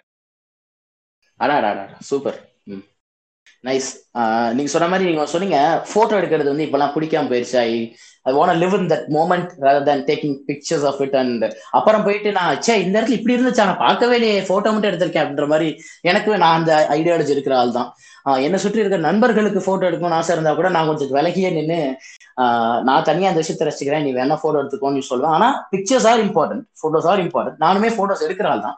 பட் நான் I not too too much into it to be frank இந்த ஊருக்கு நான் போயிருக்கேன்றதுக்கு மெமரிக்கு ஒரு அஞ்சு இருக்கும். அதை தாண்டி பெருசாலாம் இருக்காது போன இடத்துலலாம் எடுக்கணும்னு அவசியம் இல்லை அப்படின்ற மாதிரி ஐடியா தான் எனக்கும் இருக்கும். ஸோ எனக்கு வந்து டு சம்மிட் அப் ரெண்டு மூணு விஷயங்கள் சொல்லணும்னு நினைச்சேன். இந்த படம் ஒரு தேசிய விருது வாங்கியிருக்கணும்னு நீங்க சொன்ன விஷயம் விஷயம் வந்து நீங்களே சொன்னீங்க. இந்த படத்தோட ஸ்கிரீன் பேல நிறைய லேக் இருக்கு. அதை நான் ஒத்துக்கிறேன். பட் இந்த படம் சொல்லப்பட வேண்டிய கதைன்னு. ஸோ எனக்கு என்ன பர்சனலா ஃபீல் ஆகும் அப்படின்னா தேசிய விருது அந்த மாதிரியான விஷயங்களுக்கு கொடுக்கப்பட படங்கள் முதல் விஷயம் நீங்க சொன்ன மாதிரி இது ரூலிங் பார்ட்டிக்கே எதிரான படம் கண்டிப்பா தர மாட்டாங்க அது வந்து ரியாலிட்டி அதை விட்டுருங்க. இப்போ அது எதிர்கட்சிக்கே எதிரான படமாவே இருந்துட்டுமே லைக் ஐம் ஜஸ்ட் சேயிங் இந்த பொலிட்டிக்கல் சிஸ்டம்ல இதுக்கு முன்னாடி இருந்த கட்சிகளை பத்தி பேசி இந்த படத்துல அதுலயும் பத்தி பேசியிருப்பாங்க. காங்கிரஸ் பண்ண தவறுகளையுமே இந்த கதை அழகா சொல்லியிருக்கும் தான் ஸோ அந்த மாதிரியே இருந்தா கூட இந்த படத்துக்கு அவார்ட் கிடைக்கிற டவுட்னு எனக்கு தோணுது. ஏன்னா இவ்வளவு சின்ன கதையை எவ்வளவு அழகா சொல்றேன். அதுதான் தேசிய விருதா இருக்கும் இந்த மாதிரி விருதுகளுக்கு ரொம்ப முக்கியம். அண்ட் விருதுகளுக்கு அப்பாற்பட்டு தான் படங்களை நம்ம எடுக்கிறோம். விருதுகளுக்குள்ள நம்ம அடக்க வேண்டிய அவசியம் இல்லை. But just we are talking about இட்ன்றனால நான் இந்த விஷயத்த சொல்ல விரும்புறேன். இந்த படம் தேசிய விருதுக்கான படமா எனக்கு படல. என்னோட பர்சனல் ஒப்பீனியன் உங்களுக்கு படிச்சு okay that's your opinion respect and நீங்க சில இயக்குநர்கள் பேரெல்லாம் சொல்லி இவங்கெல்லாம் இந்த படத்தை மேபி பண்ணியிருந்தா ஒன்று ஆத்தன்டிக்கா பண்ணிருப்பீங்கன்னு சொல்லும்போது மணிரத்னம் ஒரு பேர் சொன்னீங்க. நான் வந்து ஸ்ட்ராங்கா மறுக்கிறேன். ஏன்னா மணிரத்னம் இந்த படத்தை இப்படி பண்ணிருக்கவே மாட்டாரு. ஏன்னா அவர் பண்ணல. தட்ஸ் அந்த விஷயத்துல வந்து ஐ ஐ கான்ட்ராடிக்ட் ஏன்னா வந்து இந்த விஷயத்தை எப்படி அவர் முன்னாடியே சொல்லியிருக்கணுமோ அதை அப்படி சொல்லல. லிவிங் அசேதகா கம்யூனிசம் அவர் பேசியிருக்க மாட்டார் இவ்வளவு. கண்டிப்பா பேசியிருக்க மாட்டார். அது எனக்கு பிரச்சனையே இல்லை. பட் இது ஹிந்துவிசம் பண்ண தவறுகளை வந்து அவர் அவ்வளவு ஓப்பனா சொல்லியிருக்க மாட்டாரு. அவர் ரொம்ப ஒரு நடுநிலைமையில இருந்த மாதிரி பேசிட்டாரு இந்த பிரச்சனைன்னு எனக்கு தோணுது. பம்பாயின்ற படத்து மூலியமா. ஸோ அதனால வந்து நான் வந்து மணிரத்னத்தை எடுத்துப்பான்னு எனக்கு பர்சனலா தோணல. I hope many will agree with me on this point and எனக்கு to sum of this conversation உங்கள்கிட்ட கடைசியா கேட்கிறேன். இப்போ ஜிப்சினா என்ன உங்களுக்கு? இந்த படம் என்ன உங்களுக்கு மீன் பண்ணுது மட்டும் சொல்லுங்க. Before I even answer for this question I would like to put forward few other points நீங்க சொன்ன விஷயத்துக்கு சில கருத்துக்கள் எனக்கு இருக்கு. அதை நான் சொல்லணும்னு ஆசைப்படுறேன். So can I make it first of all நீங்க சொல்லியிருந்தீங்க அதாவது நான் மணிரத்னம் வந்து இப்படி இந்த படத்தை வந்துட்டு இந்த மாதிரி இவரை மாதிரி ஹேண்டில் பண்ணிருப்பாரான்னு கேட்டா இல்ல அப்படின்றத நீங்க சொல்லுங்க actually true Maniratnam will not take the way that Rajamurugan நினைச்ச மாதிரி எடுத்திருக்க மாட்டாரு. இப்ப ராஜமுருகன் இந்த ஸ்கிரிப்ட் இருக்கு நான் இப்படி எடுத்திருப்பேன் அப்படின்ற போது மணிரத்னம்க்கு அதே சிங்கிறதுன்னு அவசியம் கிடையாது. Because two different creators and they have the own no room of creativity and Maniratnam வந்துட்டு இந்த படத்தை வந்துட்டு நான் ஏன் அதை சொன்னேன் அப்படின்னா அவர் ஒரு ஆத்தென்டிக்கா எடுத்திருப்பார். ஃபார் எக்ஸாம்பிள் இப்போ குருவா இருக்கட்டும் இல்ல வந்துட்டு பாம்பேவா இருக்கட்டும் அந்த ஒரு அந்த இடத்துக்கு தேவையான மாதிரி அவர் இது பண்ணிருப்பாரு. சரி அப்கோர்ஸ் நியூட்ரல் ஸ்டாண்ட் எடுத்துதான் ஆகணும். எந்த ஒரு டைரக்டரா இருந்தாலும் நியூட்ரல் ஸ்டாண்ட் எடுத்து ஆகணுமே. இந்த படத்துல கூட எஸ் டேக்கன் நியூட்ரல் ஸ்டாண்ட் தான். இவர் ஒரு மதத்துக்கு சப்போர்ட்டிவா அவர் அங்க போய் நிக்கல. ஏன்னா அப்படி போய் நின்னாருன்னு அது மத சார்ந்த படமா போயிடும். அது வந்து இன்னைக்கு நம்ம அதை பத்தி பேசியிருந்திருக்க மாட்டோம். அப்படி அந்த மாதிரி ஒரு ஸ்டாண்டுக்கு போயிருந்தேன் ஜஸ்ட் அன் அதர் ஃபிலிம் நம்ம போயிருப்போம். பட் அந்த நியூட்ரல் ஸ்டாண்டை வந்து ஒவ்வொருத்தரும் ஒவ்வொரு மாதிரி எடுப்பாங்க. அது மனிதத்தம் இன்னும் சட்டில எடுத்திருப்பார். இந்த அளவுக்கு எடுத்திருக்க மாட்டேன் இன்னும் சட்டில எடுத்திருப்பார். But thing I meant is ஒரு ஆத்தென்டிசிட்டி மாறாம எடுத்திருப்பார். ஆனா ஃபிக்ஷனல் எலிமெண்ட்டை வந்து ரொம்ப அழகா அந்த ஒரிஜினல் ஸ்கிரிப்ட் மாறாம போயிருக்கும் இப்போ குரு எல்லாம் வந்து பாத்தீங்கன்னா துர்பாய் அம்பானியோட கதை அது. ஆனா வந்து அந்த ஃபிக்ஷனல் அந்த ஒரு கதைக்களம் அந்த ஒரு பேஸ் லைன் மாறவே மாறி இருக்கு அந்த இடத்துல. அது அந்த கதைக்கு தேவையான இடங்கள்ல அந்த ரொமான்ஸா இருக்கட்டும் இல்ல அந்த ஃபைட்டா இருக்க எல்லாத்தையும் தூவி வச்சிருப்பாரு. ஆனா எண்ட் ஆஃப் த டே அந்த ஒரு அந்த பவுண்ட மாறாது it is bounded to one particular thing in that perspective தான் நான் மணிரத்னம் மீன் பண்ணனே தவிர அவர் வந்து இந்த கதையை வேற மாதிரி எடுத்திருப்பாரு அப்படின்னு நான் சொல்ல வரல. அவரோட பெர்ஸ்பெக்டிவ்க்கு ஏத்த மாதிரி அந்த ஒரு ஒரிஜினாலிட்டி மாறாம எடுக்கக்கூடிய ஒரு டேரக்டர்ல அவரும் ஒருத்தர் நான் சொன்னேன் ஆக்சுவலா இப்ப இதே இது பாலா எடுத்த இன்னும் பிரேவா எடுத்திருப்பாரு எனக்கு தெரிஞ்சு கேட்டா. Like he wouldn't have feared for anybody சகட்டு மணிக்கு he would have done things out badly ஓபனா பின் பாயிண்டா பேசக்கூடிய ஆட்கள் அவர் வந்து ரியல் லைஃப்லயும் அவர் அப்படிதான் வந்துட்டு இந்த படத்துலயும் அவர் அப்படிதான் எடுத்திருப்பாரு. And in fact Bala and Rajmohan has taken I mean they have a very good relationship in terms of friendship and stuff as well so அந்த ஒரு ஐடியாலஜிஸ் கூட இருக்கலாம். சரி இப்போ நீங்க இதே dated back you have said Balu Mahendra Balu Mahendra of taken in different perspective Balachander இதே படத்தை இப்படி எடுத்திருக்க மாட்டோம் இன்ஃபேக்ட் அவர் ஒத்துக்க கூட மாட்டார் பாலசந்தர் இந்த மாதிரி படங்களுக்கு. அதே Balu Mahindra would have totally agreed for this and have taken in a different perspective. So every director has got some of the other way of thinking. And at the same time அந்த கதையோட originality மாறாம எடுக்கக்கூடிய directors இவங்க எல்லாம் தான்றதை நான் mention பண்ணிருந்தேன் இந்த இடத்துல. It is not necessity that இவங்க இப்படியே எடுக்கணும்ன்றது இல்ல ஆனா அந்த ஒரிஜினாலிட்டி மாறாம இப்படி எடுக்கணும். நான் வந்து கிரியேட்டிவ் இஷ்யூவே சொல்லல. நான் என்ன சொல்ல வரேன்னா இந்த கதை ஒரு நடந்த விஷயத்த பத்தி பேசுது அப்படின்றப்போ நடந்தத நடந்தத மாதிரிதான் சொல்லணும். நான் வந்து இன்னும் ஓப்பனா சொன்னா பாம்பேல அந்த கலவரம் ஆரம்பிக்கும் போது அதை ஒரு ஹிந்து ஆரம்பிச்சானா இல்ல முஸ்லீம் ஆரம்பிச்சானான்னு சொல்லியிருக்கவே மாட்டாங்க. இது கலவரம் எங்க ஆரம்பிச்சிருச்சு அப்படின்ற மாதிரி இருக்கும். ஆனா அந்த கலவரத்தை ஆரம்பிச்சது ஹிந்துஸ். இது ஃபேக்ட் இதை மாத்த முடியாது. ஆனா அதை அவர் மறைச்சிருப்பாரு. இது தவறு. இது வந்து நீங்க கிரியேட்டிவா நீங்க பண்ண லவ் அதெல்லாம் எங்களுக்கு ஓகே அது நீங்க சொன்ன கருத்துமே கரெக்ட் ரெண்டு சைட்லயுமே பிரச்சனைகள் இருக்கு தவறுகள் இருக்குன்ற கருத்து கரெக்ட் ஆனா ஆரம்பிச்சது யாருன்றத சொல்றதுக்கு உங்களுக்கு தில் இல்லாமல போயிடுச்சு. அந்த தில்லு தான் எனக்கு இந்த படத்திலேயே பிடிச்சிருந்துச்சு ஜிப்சி அந்த தில்லு மணிரத்னத்துக்கு இருந்திருக்காரு. அதை தான் நான் சொல்ல வரேன். கிரியேட்டிவா ஹீஸ் அ கிரேட் டேரக்டர் ராஜமுருகனை விட நூறு மடங்கு பெட்டர் டேரக்டர் மணிரத்னம். அதுல எனக்கு டவுட்டே கிடையாது. ஏன்னா ராஜமுருகனோட மணிரத்னத்தை கம்பேர் பண்றதே தவிர என்ன பொறுத்த வரைக்கும் கிரியேட்டிவ் சைடு ஏன்னா மணிரத்னம் இஸ் பீன் அவர் ஒரு முப்பது வருஷம் முப்பது நாற்பது வருஷமா இருந்துட்டாரு சோ அவர் கூட வந்து ராஜமுருகனை நம்ம கம்பேர் பண்றது அந்த கிரியேட்டிவ் ஏரியால இல்ல. ஐம் ஜஸ்ட் அவர் இந்த விஷயத்த ஓப்பனா சொல்லியிருப்பாரு. அண்ட் நீங்க சொல்ற சில பேர்களுமே எனக்கு பவுல் மகேந்திரா இந்த படம் எடுத்துக்க மாட்டாரு. ஏன்னா அவர் ரொம்ப வன்முறைக்கு வன்முறையவே ரொம்ப சொல்லக்கூடாதுன்னு நினைக்கிற ஆள். Is very soft heart person Vetrimaaran நிறைய இடத்துல சொல்லியிருப்பாரு. அண்ட் பாலச்சந்தர் கண்டிப்பா இதை எடுத்துக்க மாட்டாரு. ஏன்னா I don't think you have done this film so எனக்கு அது இல்லை மேட்டர் எனக்கு இது மணிரத்னம் நீங்க ஸ்பெசிஃபை பண்ணனால நான் பேசுறதே மணிரத்னம்க்கு எதிராக தான் இந்த விஷயத்தை பொறுத்த வரைக்கும். அதனால நான் மணிரத்னம் பண்ணிருப்பாருன்றதை என்னால ஏத்துக்க முடியல. அதனால தான் நான் சொல்லுவேன் அட் த சேம் டைம் நம்ம எந்த காலகட்டத்துல எந்த காலகட்டத்துல இந்த படத்தை எடுக்கிறோன்றது ரொம்ப முக்கியம். இப்போ பாம்பே வந்த காலகட்டங்கள்ல வந்துட்டு வன்முறைகளை வந்து ஈஸியா தூண்டி விட்டுலாம் ஸோ அதனால has to take neutral stand in that case ஆனா அவர் வந்து அது யார் ஆரம்பிக்கப்பட்டதுன்றது சொல்ல முடியாது அந்த இடத்துல. ஏன்னா அது சொல்லியிருந்தா அது வேற மாதிரி இம்ப்ளிகேட் ஆயிருக்கும். ஏன்னா அந்த டைம்ல வந்து இந்த மாதிரி விஷயங்கள்லாம் ரொம்ப சென்சிட்டிவா இருந்துச்சு. ஆனா இன்னைக்கு இருக்கிற ஆடியன்ஸ் அப்படி கிடையாதுன்றது ஒரு விஷயம் இருக்கு. கம் ஃபார்வர்ட் அந்த generations grown things have change so இந்த இடத்துல he could have done this way also so you never know like அவர் என்ன நினைக்கிறாருன்றது நமக்கு தெரியாது. சோ அதே மாதிரி இல்ல வந்து அட் தி சேம் டைம் இந்த இந்த இந்த இதுக்கு நான் ஒரு கன்க்ளூஷன் போட்டுறேன். மணிரத்னம் அன்னைக்கு கூட எடுத்திருக்கலாம். இன்னைக்குதான் எடுக்க முடியாது. நீங்க எந்த இதை வேணா எடுத்துக்கங்க. இன்னைக்குதான் எந்த படத்தை எடுத்தாலும் பிரச்சனையாகுது இன்னைக்கு மூக்குத்தி அம்மன் ஒரு படம் வருது. அந்த படம் படமே ஒரு சுமாரான படம். அந்த படமே ஒண்ணு நல்ல படம் கிடையாது. அந்த படத்துக்கு வந்து நீங்க வந்து ஹிந்துவிசம் அசிங்கப்படுத்திட்டீங்க அப்படின்ற மாதிரி ஒரு கேஸ் ஓடிட்டு இருக்கு. இப்ப அடுத்த பிரச்சனை தான் அதே மாதிரி மெர்சல் வந்து அதுவாவே சுமாரா தான் ஓடி இருக்கும் இல்ல ஒரு விஷயம் முடிச்சேன் இப்படிதான் இருந்தது. ஆனா உன்னை விட இப்பதான் இப்பதான் இந்த டாலரன்ஸ் ஃபேக்டர் ரொம்ப பெரிய ப்ராப்ளம் இருக்கு ஏன்னா நமக்கு தெரியும் இப்போ எப்படி இந்த நாடு மாறிக்கிட்டு இருக்குன்னு. ஸோ முன்ன விட இப்பதான் இஷ்யூஸ் அதிகமா இருக்குன்றதா என்னுடைய பர்சனல் கருத்து. பரவலான கருத்துமே இதுதான். நானும் நான் இது என்னுடைய பர்சனல் கருத்தா தான் வைக்கிறேன். அதனால எனக்கு என்னமோ இன்னைக்கே நினைச்சதுனால மணிரத்னம் இப்ப எடுக்க மாட்டாரு. எடுக்கல. அதுதான் உண்மை. ஆஹ் இந்த விஷயத்த நான் அவர் அப்படி பண்ணியிருக்கணுமோ? உண்மையை கரெக்டா சொல்லியிருக்கணுமோன்னு எனக்கு ரொம்பவே ஸ்ட்ராங்கான ஒரு தாட் இருக்கு. அதனாலதான் எனக்கு ஜிப்சி பிடிச்சிருக்கு அந்த விஷயத்துலன்னு சொல்ல. So அதுதான் என்னுடைய கருத்து. உங்க கருத்தை நான் மதிக்கிறேன். இல்ல நானும் உங்க கருத்தை உண்மையிலே ரொம்ப மதிக்கிறேன். இது கருத்து நம்ம ரெண்டு பேருக்குள்ள கருத்து வேறுபாடுகள் எதுவும் கிடையாது. ஜஸ்ட் அகைன் நம்ம பர்சனல் ஒப்பீனியன் எனக்கு இப்பவுமே ஒரு ஒரு கேள்வி வந்து இன்னும் அன்ஆன்சர்டாவே இருக்கு. இப்போ ஒண்ணும் இல்ல. எல்கேஜின்னு ஒரு படம் வந்துச்சு. அதுவும் பொலிட்டிக்கல் சட்டர் ஃபிலிம் தான். அது ரொம்ப அது வந்து. டைரக்டா மார்க் பண்ணாங்க. எந்த விஷயம் மறைமுகம் அல்ல. டைரக்டா மார்க் பண்ணாங்க. ஆனா அதுக்கு எந்த. எதிர்ப்புமே வரல. ஆனா இந்த படத்துக்கு மட்டும் சொல்றப்ப இதுக்கு எதிர்ப்பு வருதே அப்படின்ற போது எனக்கு ஒரு கேள்வி இருக்கு. சோ ஒருவேளை கதையோட ஃபார்மேட்ல எதுவும் இருக்கா? ஒருவேளை சீரியஸா ஒரு கதையை வந்து ஒரு ஒரு விஷயத்த சொன்னா அது வந்து சீரியஸா எடுத்துக்கிறாங்க. நம்ம காமிக்கலா சொன்னா அது காமெடியா எடுத்துக்கிறாங்களோ? அப்படின்ற மாதிரி இருக்குது அது இந்த இன்ன வரைக்கும் அந்த கேள்விக்கு எனக்கு பதில் தெரியல ஏன் அதுக்கு பிரச்சனை வரல? இதுக்கு மட்டும் ஏன் பிரச்சனை வருது? ரெண்டும் ஒரே விஷயம் தான் டீல் பண்ணுது. Everybody is mocking. Over it is ஆனா வந்துட்டு ஏன். அதுக்கு பிரச்சனை வரல இதுக்கு பிரச்சனை வருது? அதை அக்செப்ட் பண்ணிக்கிறேன் இதையும் அக்செப்ட் பண்ணிக்கல. அந்த ஒரு கேள்வி எனக்கு இருக்கு. ஆனா அதுக்கு ஆன்சர் வந்து it's okay it is out of the discussion of this particular topic இல்ல நீங்க வெறும் பொலிட்டிக்கல் பார்ட்டியை பத்தி மட்டுமே பேசும்போது இங்க இஷ்யூஸ் வந்தாலுமே பெரிய அளவுல வராது. ஆனா நீங்க மதம்ன்றதை எடுத்து பேசும்போது பொதுமக்கள் என்ன பண்றாங்கன்னா அரசியல் கட்சி பொங்கி. எழும்போது பொதுமக்களும் இது என்னுடைய மதம்னு சொல்லி எழுதுறாங்க. இப்போ மூக்குத்தி அம்மன் படமே யாரும் பார்த்துக்க மாட்டாங்க. ஆனா அந்த படத்துல இதெல்லாம் தப்பா தான் பேசியிருப்பான். அந்த படத்துல வந்து கிறிஸ்டியானிட்டி வச்சு ஒரு சீன் இருக்கு. அந்த சீனை படத்துல வந்து கட் பண்ணிட்டாங்க. For certain reasons before the release டிஸ்ட் அவங்களுடைய உணர்வுகளை அசிங்கப்படுத்துற மாதிரி இருக்கு. ஏதோ ஒரு காயப்படுத்துற மாதிரி இருக்கு. அதனால எடுத்துட்டாங்கன்ற மாதிரி சொல்றாங்க. அந்த எடுத்திருக்க வேணான்றது தான் என்னுடைய கருத்துமே. எடுத்திருக்க வேண்டாம். பட் அதனால அவர் வந்து ஹிந்துஸ்க்கு மட்டும்தான் எதிராக பேசுறாரு. ஆஹ் இதுக்கு வந்து சொல்ற ஆர்ஜே பாலாஜி ஆர்ஜே பாலாஜி ப்ரொடியூசரே கிடையாது.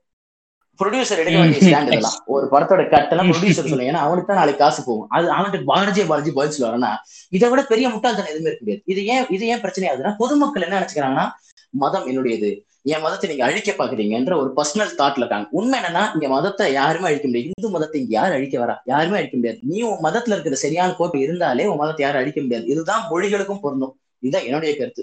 ஆனா நீ சம்மந்தமே இல்லாம மத்தவனை போய் அடிக்கிறதுனால மட்டும் இது சரியாயிடும் நினைக்கிறதே ஒரு பெரிய கேவலமான தாட் உன் பிள்ளைகளை கரெக்டா வளர்த்துட்டாலே அவங்க பார்த்துப்பாங்க அடுத்த ஜென்ரேஷனை கொண்டு போறதுன்றதா என்னுடைய தாட் பட் ஆஸ் சார் நம்ம குழந்தைங்க நம்ம பெரிய ஆளுங்கள்ன்ற மாதிரி அவங்க பேசுவாங்க மறுபடியும். அதனால எனக்கு இந்த டாபிக்ல மறுபடியும் நீட்டிக்க வேணான்றது என்னுடைய கருத்து. இதுதான் நான் நினைச்சது. ஏன் வந்து எல்கேஜி ப்ராப்ளம் வருது மூக்குத்தி அம்மனுக்கு ப்ராப்ளம் வருதுன்னு. ஸோ என்னுடைய கருத்தை நான் இங்க முடிச்சுக்கிறேன். நீங்க உங்களோட ஃபைனல் இதை முடிச்சிட்டீங்கன்னா நம்ம இந்த எபிசோட க்ளோஸ் பண்ணிக்கலாம் வந்தியன் என்னோட ஃபைனல் இதுதான் என்னதான் ஸ்கிரீன் பிளே லேக் இருந்தாலும் எனக்கும் சில மாறுபட்ட கருத்துக்கள் இந்த படத்துல இருக்கு. சில கருத்துக்கள் உங்களோட ஒத்து போகுது உங்களோட ஒத்து போகாம அகேன்ஸ்டாவும் இருக்கு. And everything. இது வரைக்கும் நான் பேசுறது எல்லாமே it is all my personal opinion so it is not hurt someone or it is not to take it forward or something so என்னோட எனக்கு மனசுல பட்டதை நான் சொன்னேன் அவ்வளவுதான். இது ஒரு மீடியமா நான் நினைச்சு நான் சொன்னேன் அவ்வளவுதான். ஸோ அதனால வந்து இது வந்து பர்சனலா வந்துட்டு யாரையும் ஹர்ட் பண்ணுது அப்படின்னா நான் இப்பவே மன்னிப்பு கிடைக்கிறேன் எல்லாருக்கிட்டையும் ஸோ அகைன் லேக்ஸ் இருந்தது நிறைய இடங்கள்ல and but still I like the film இது வந்து இன்னும் பேசப்பட்டிருக்கணும்னு நினைக்கிறேன். என்னோட கருத்து இதுவா தான் இருக்கணும். இந்த படம் வந்து இன்னைக்கும் அண்டர் ரேட்டடா தான் இருந்திருக்கு. இது இன்னும் பேசப்பட்டிருக்கலாம். இது இன்னும் நல்ல கமர்ஷியலா போயிருந்திருக்கலாம். நல்ல ப்ரொடியூசர்ஸ் வந்து இந்த படத்தை எடுத்திருக்கலாம் அப்படின்றது எனக்கு தோணுது. இப்போ இதே இதை லைக்கா மாதிரி ஒரு இதோ இல்ல சன் பிக்சர்ஸ் மாதிரி யாரோ ஒருத்தங்க வந்து இந்த படத்தை ப்ரொடியூஸ் பண்றேன் அப்படின்னு முன் வந்தாங்கன்னா அந்த படத்தோட ஸ்கேலும் வேற மாதிரி இருந்திருக்கும். இந்த படத்தோட டிபிக் பண்ண விஷயங்களும் இன்னும் நல்லா காமிச்சிருக்கலாம்னு எனக்கு ஒரு தோணுது. அவ்வளவுதான். புரியுது.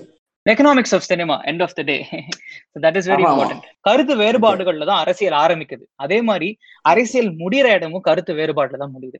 சோ எந்த அரசியல் நமக்கு வேணுங்கிறதுல நம்ம கரெக்டா இருந்துக்கணும்ன்றது வந்துட்டு இந்த முடிவு வந்து ரொம்ப நல்லா இருக்கணும். அதாவது எனக்கு கருத்து வேறுபாட்டுல தான் ஒரு அரசியல் உண்டாக்கி அப்படி ஒரு அரசியல் தான் வேணும் அப்படின்னா அப்படிதான் வேணும்னு நினைக்கிறாங்க. அந்த மாதிரி ஒரு பாதையை எடுத்துக்கலாம். இல்ல இந்த கருத்து வேறுபாடுகள்னாலதான் ஒரு அரசியல் முடியுது அப்படின்னாலும் அது கரெக்ட் ஓகே எதுக்கு இந்த மாதிரி டிஃபரன்ஸ் ஆஃப் ஒப்பீனியன் இருக்கட்டும் நம்ம வந்து சமூகமா போயிடலாம் அப்படின்னு நினைக்கிறவங்களுக்கு இந்த படம் ஒரு நல்ல விஷயமா இருக்கும். And that is what film is trying to tell சரி it's all done thank you இந்த செஷன் ரொம்ப சூப்பரா போச்சு. நிறைய ஆஹ், அரசியல் நிறைய பேசியிருக்கோம் மதம் பேசியிருக்கோம். இதெல்லாம் பேசணும். இதுக்கு தான் இந்த படத்தை எடுத்தாங்கன்னு நான் நினைக்கிறேன். ஸோ இந்த படத்துடைய குறிக்கோள் என்ன அப்படின்னா மக்கள் இதை பத்தி தைரியமா முன் வந்து பேசணும். தவறுகளை வந்து சுட்டி காட்டணும்னு நினைக்கிறாரு ராஜமுருகன். அதுதான் நான் எடுத்துக்கிறது. இந்த படம் அதை தான் எதிர்பார்க்குது. நான் பேச ஆரம்பிச்சிட்டேன். என் கூட ஒருத்தர் பேச ஆரம்பிச்சிட்டாரு. நீங்களும் அந்த படத்தை பத்தி பாருங்க பேசுங்க. இந்த படம் பர்ஃபெக்ட் ஃபிலிம் இல்ல. நானும் ஒத்துக்கிறேன். It's not it's amazing piece of art அப்படிலாம் நான் சொல்ல மாட்டேன். இந்த படத்துக்கு அவார்ட்ஸ் தேவையில்ல. இந்த படத்தோட அவார்டுன்றது என்ன பொறுத்த வரைக்கும் ராஜ்முருகனுக்கு நம்ம கொடுக்கக்கூடியது என்ன அப்படின்னா இந்த பிரச்சனைகளை பத்தி பேச ஆரம்பிக்கிறோம். மனிதம். மனிதன்ற வார்த்தை இந்த படம் நிறைய யூஸ் பண்ணியிருக்கோம். எனக்கு ரொம்ப பிடிச்ச வார்த்தை. வாழ்க்கையில நான் ரொம்ப அனுபவிச்சு ரொம்ப சந்தோஷப்படுற ஒரு வார்த்தை மனிதம். ஸோ மனிதனையும் மனிதம் பத்தி ரொம்ப நிறைய பேச இந்த படம் நிறைய விஷயங்களை ரொம்ப அழகா சொல்லிருந்துச்சு. ஏன் தவறுகள் இருந்துச்சு? என்னோட சைட்ல இருந்தும் நான் சொல்லிட்டேன். எனக்கு பிடிக்காத விஷயங்களா ஒரு ஆர்ட் ஃபார்மா என்ன மைனஸ் ஆச்சுன்றதுலாம் நான் சொல்லிட்டேன். கீப்பிங் தேட் அசைட் இந்த படம் ஒரு டிஸ்கஷன் ஓபன் பண்ணியிருக்கு இன்னைக்கு. ஸோ அந்த டிஸ்கஷனை வந்து நம்ம நிறைய பல்கி பெருகி ஆஹ் வந்தியன் சொன்ன மாதிரி இன்னைக்கு நாங்க இந்த பாட்காஸ்ட் எடுத்து பண்ணோம். பயங்கள் இருக்கான்னு கேட்டா பயம் இருக்கு. ஆனா நம்மள எல்லாம் எவன் மதிப்பான் அப்படின்ற நம்பிக்கையில தான் நாங்க பேசிக்கிட்டு இருக்கோம் இந்த விஷயத்தெல்லாம். எல்லாமே பர்சனல் கருத்து தான். நாங்க பேசுறது மட்டும் இல்ல படமே ஒரு பர்சனல் கருத்து தான் ஒரு குழு ஒரு குழு ஒரு நூறு பேர் சேர்ந்து ஒரு படம் இருக்காங்கன்னா அது அவங்களோட பர்சனல் கருத்து. அப்படின்னு விட்டுட்டு போங்க. அதுக்குள்ள ரொம்ப ஆராயாதீங்க. யாரோ உங்க இதை பத்தி சொல்லிட்டா அது அப்படியே உண்மை ஆயிராது நீங்க அதை கேஸ் போட்டு தான் அது உண்மையாக்கவே ட்ரை பண்றீங்க. ஸோ அதெல்லாம் நீங்க பெருசா எடுத்துக்காம உங்க லைஃபை நீங்க வாழ்ந்துட்டு போயிட்டாலே பாதி பிரச்சனை இங்க வராது அப்படிங்கறதான் என்னுடைய தாட்டுமே ஸோ எனக்கு ரொம்ப பர்சனலா எங்களுக்கு வேற இயற்கையை சார்ந்த விஷயங்களை போகணும் அப்படின்ற ஆசையே அவங்களுக்கு எல்லாம் எல்லாம் போயிடுச்சு கேட்டா வந்து இதுக்கு அது வேணும் அதுக்கு இது வேணும்னே சொல்லிட்டு இந்த வாழ்க்கையை அவங்க ஓட்டிட்டாங்க. இவங்களே எதையுமே பார்க்கலையப்பா அப்படின்ற ஒரு வருத்தம். இன்னைக்குலாம் நம்ம பிள்ளைங்க சேர்ந்துதான் அவங்களுக்கு பாஸ்போர்ட் எடுத்து கொடுத்து விசா எடுத்து கொடுத்து எங்கேயாவது போயிட்டு வா போயிட்டு வாப்பா அப்படின்னு சொல்ல வேண்டியதா இருக்கு. ஸோ நம்ம நம்ம லைஃப்ல அதை பண்ணிட வேண்டாம். குழந்தைங்க வராம வருவாங்க அடுத்தடுத்து நமக்கு இருக்கும். ரெஸ்பான்சிபிலிட்டிஸ் இல்லாம இல்ல அடுத்தடுத்து கேட்கிற நிறைய பேருக்கு குழந்தை குட்டிகளா இருக்கும் நான் ஒத்துக்கிறேன். பட் ஸ்மால் பிரேக் அப்பப்போ எடுங்க. ஜிப்சி மாதிரி கொஞ்சம் ஃப்ரீ ஃப்ளோயிங்கா இருங்க. பாட்டு பாடுங்க ஜாலியா டான்ஸ் ஆடுங்க. நல்ல கேம்ப் ஃபேர் அது இதெல்லாம் போட்டு ஜாலியா போங்க. இந்த படம் பிடிக்குதோ இல்லையோ அந்த ஸ்பிரிட் ஃப்ரீ ஸ்பிரிட்டட் லைஃப்ல அது பிடிச்சிரும் அப்படின்ற அந்த நம்பிக்கையோட இந்த ரெண்டாவது எபிசோட கேட்டு முடிச்ச எல்லாருக்கும் எங்களோட நன் நன்றிகளை தெரிவிச்சுக்கிறோம். அடிக்கடி எபிசோட் கொடுக்குறோம். சாரி இந்த ஃபர்ஸ்ட் எபிசோடுக்கும் செகண்ட் எபிசோடுக்கு பெரிய கேப் ஆயிடுச்சு. எங்களோட அடுத்தடுத்த படங்கள் ஆக்சுவலி நாங்கள் ஒரு ஏழு எட்டு எபிசோடு பிளான் பண்ணி ரெடியா வச்சிருக்கோம். நேரம் காலம் கூடி வர மாட்டேங்குது. எல்லாருமே ஒர்க் பண்ணிக்கிட்டு இருக்கோம். அவங்கவுங்க படம் பண்ணும். படம் பண்ணணும்னு ரெண்டு மூணு பேர் சுத்திக்கிட்டு இருக்கோம். சில பேர் வந்து அவங்கவுங்க லைஃப்ல வேற வேற மேல் மேல் படிப்புகளை படிச்சு வெவ்வேறு விஷயங்களுக்கு வெளிநாடுகளை சுத்திட்டு இருக்கிறது நடுவில் நாங்க பண்றதுனால கொஞ்சம் லேக் இருக்கும் அங்கங்க இவ்வளவுக்கு நடுவில் எங்களுக்கு சப்போர்ட் பண்ற எல்லாருக்கும் ரொம்ப நன்றி. Vandhiyan super thank you you are a great guest வந்து எங்களுக்கு இந்த மாதிரி சப்போர்ட்டிவா இருக்கிறது ரொம்ப தேங்க்ஸ் எங்க டீம்ல அவர் ஒரு முக்கியமான மெம்பர் எங்க ஃப்ரெண்ட் ஆஃப் அ ஃப்ரெண்ட் இன்னைக்கு அவர் எங்க டீம்ல எங்களுக்கு ஒரு ஃப்ரெண்டா ஆயிட்டாரு. ஸோ ஃபியூச்சர்ல அடிக்கடி நம்ம வந்தியனை பார்ப்போம். வந்துகிட்டே இருப்பாரு வந்தியன். ஸோ இதோட we are signing off from this episode this is feel the reel from Movieholics episode two Gypsy and this is Karthik Sathish KS boy Thank you very much Karthik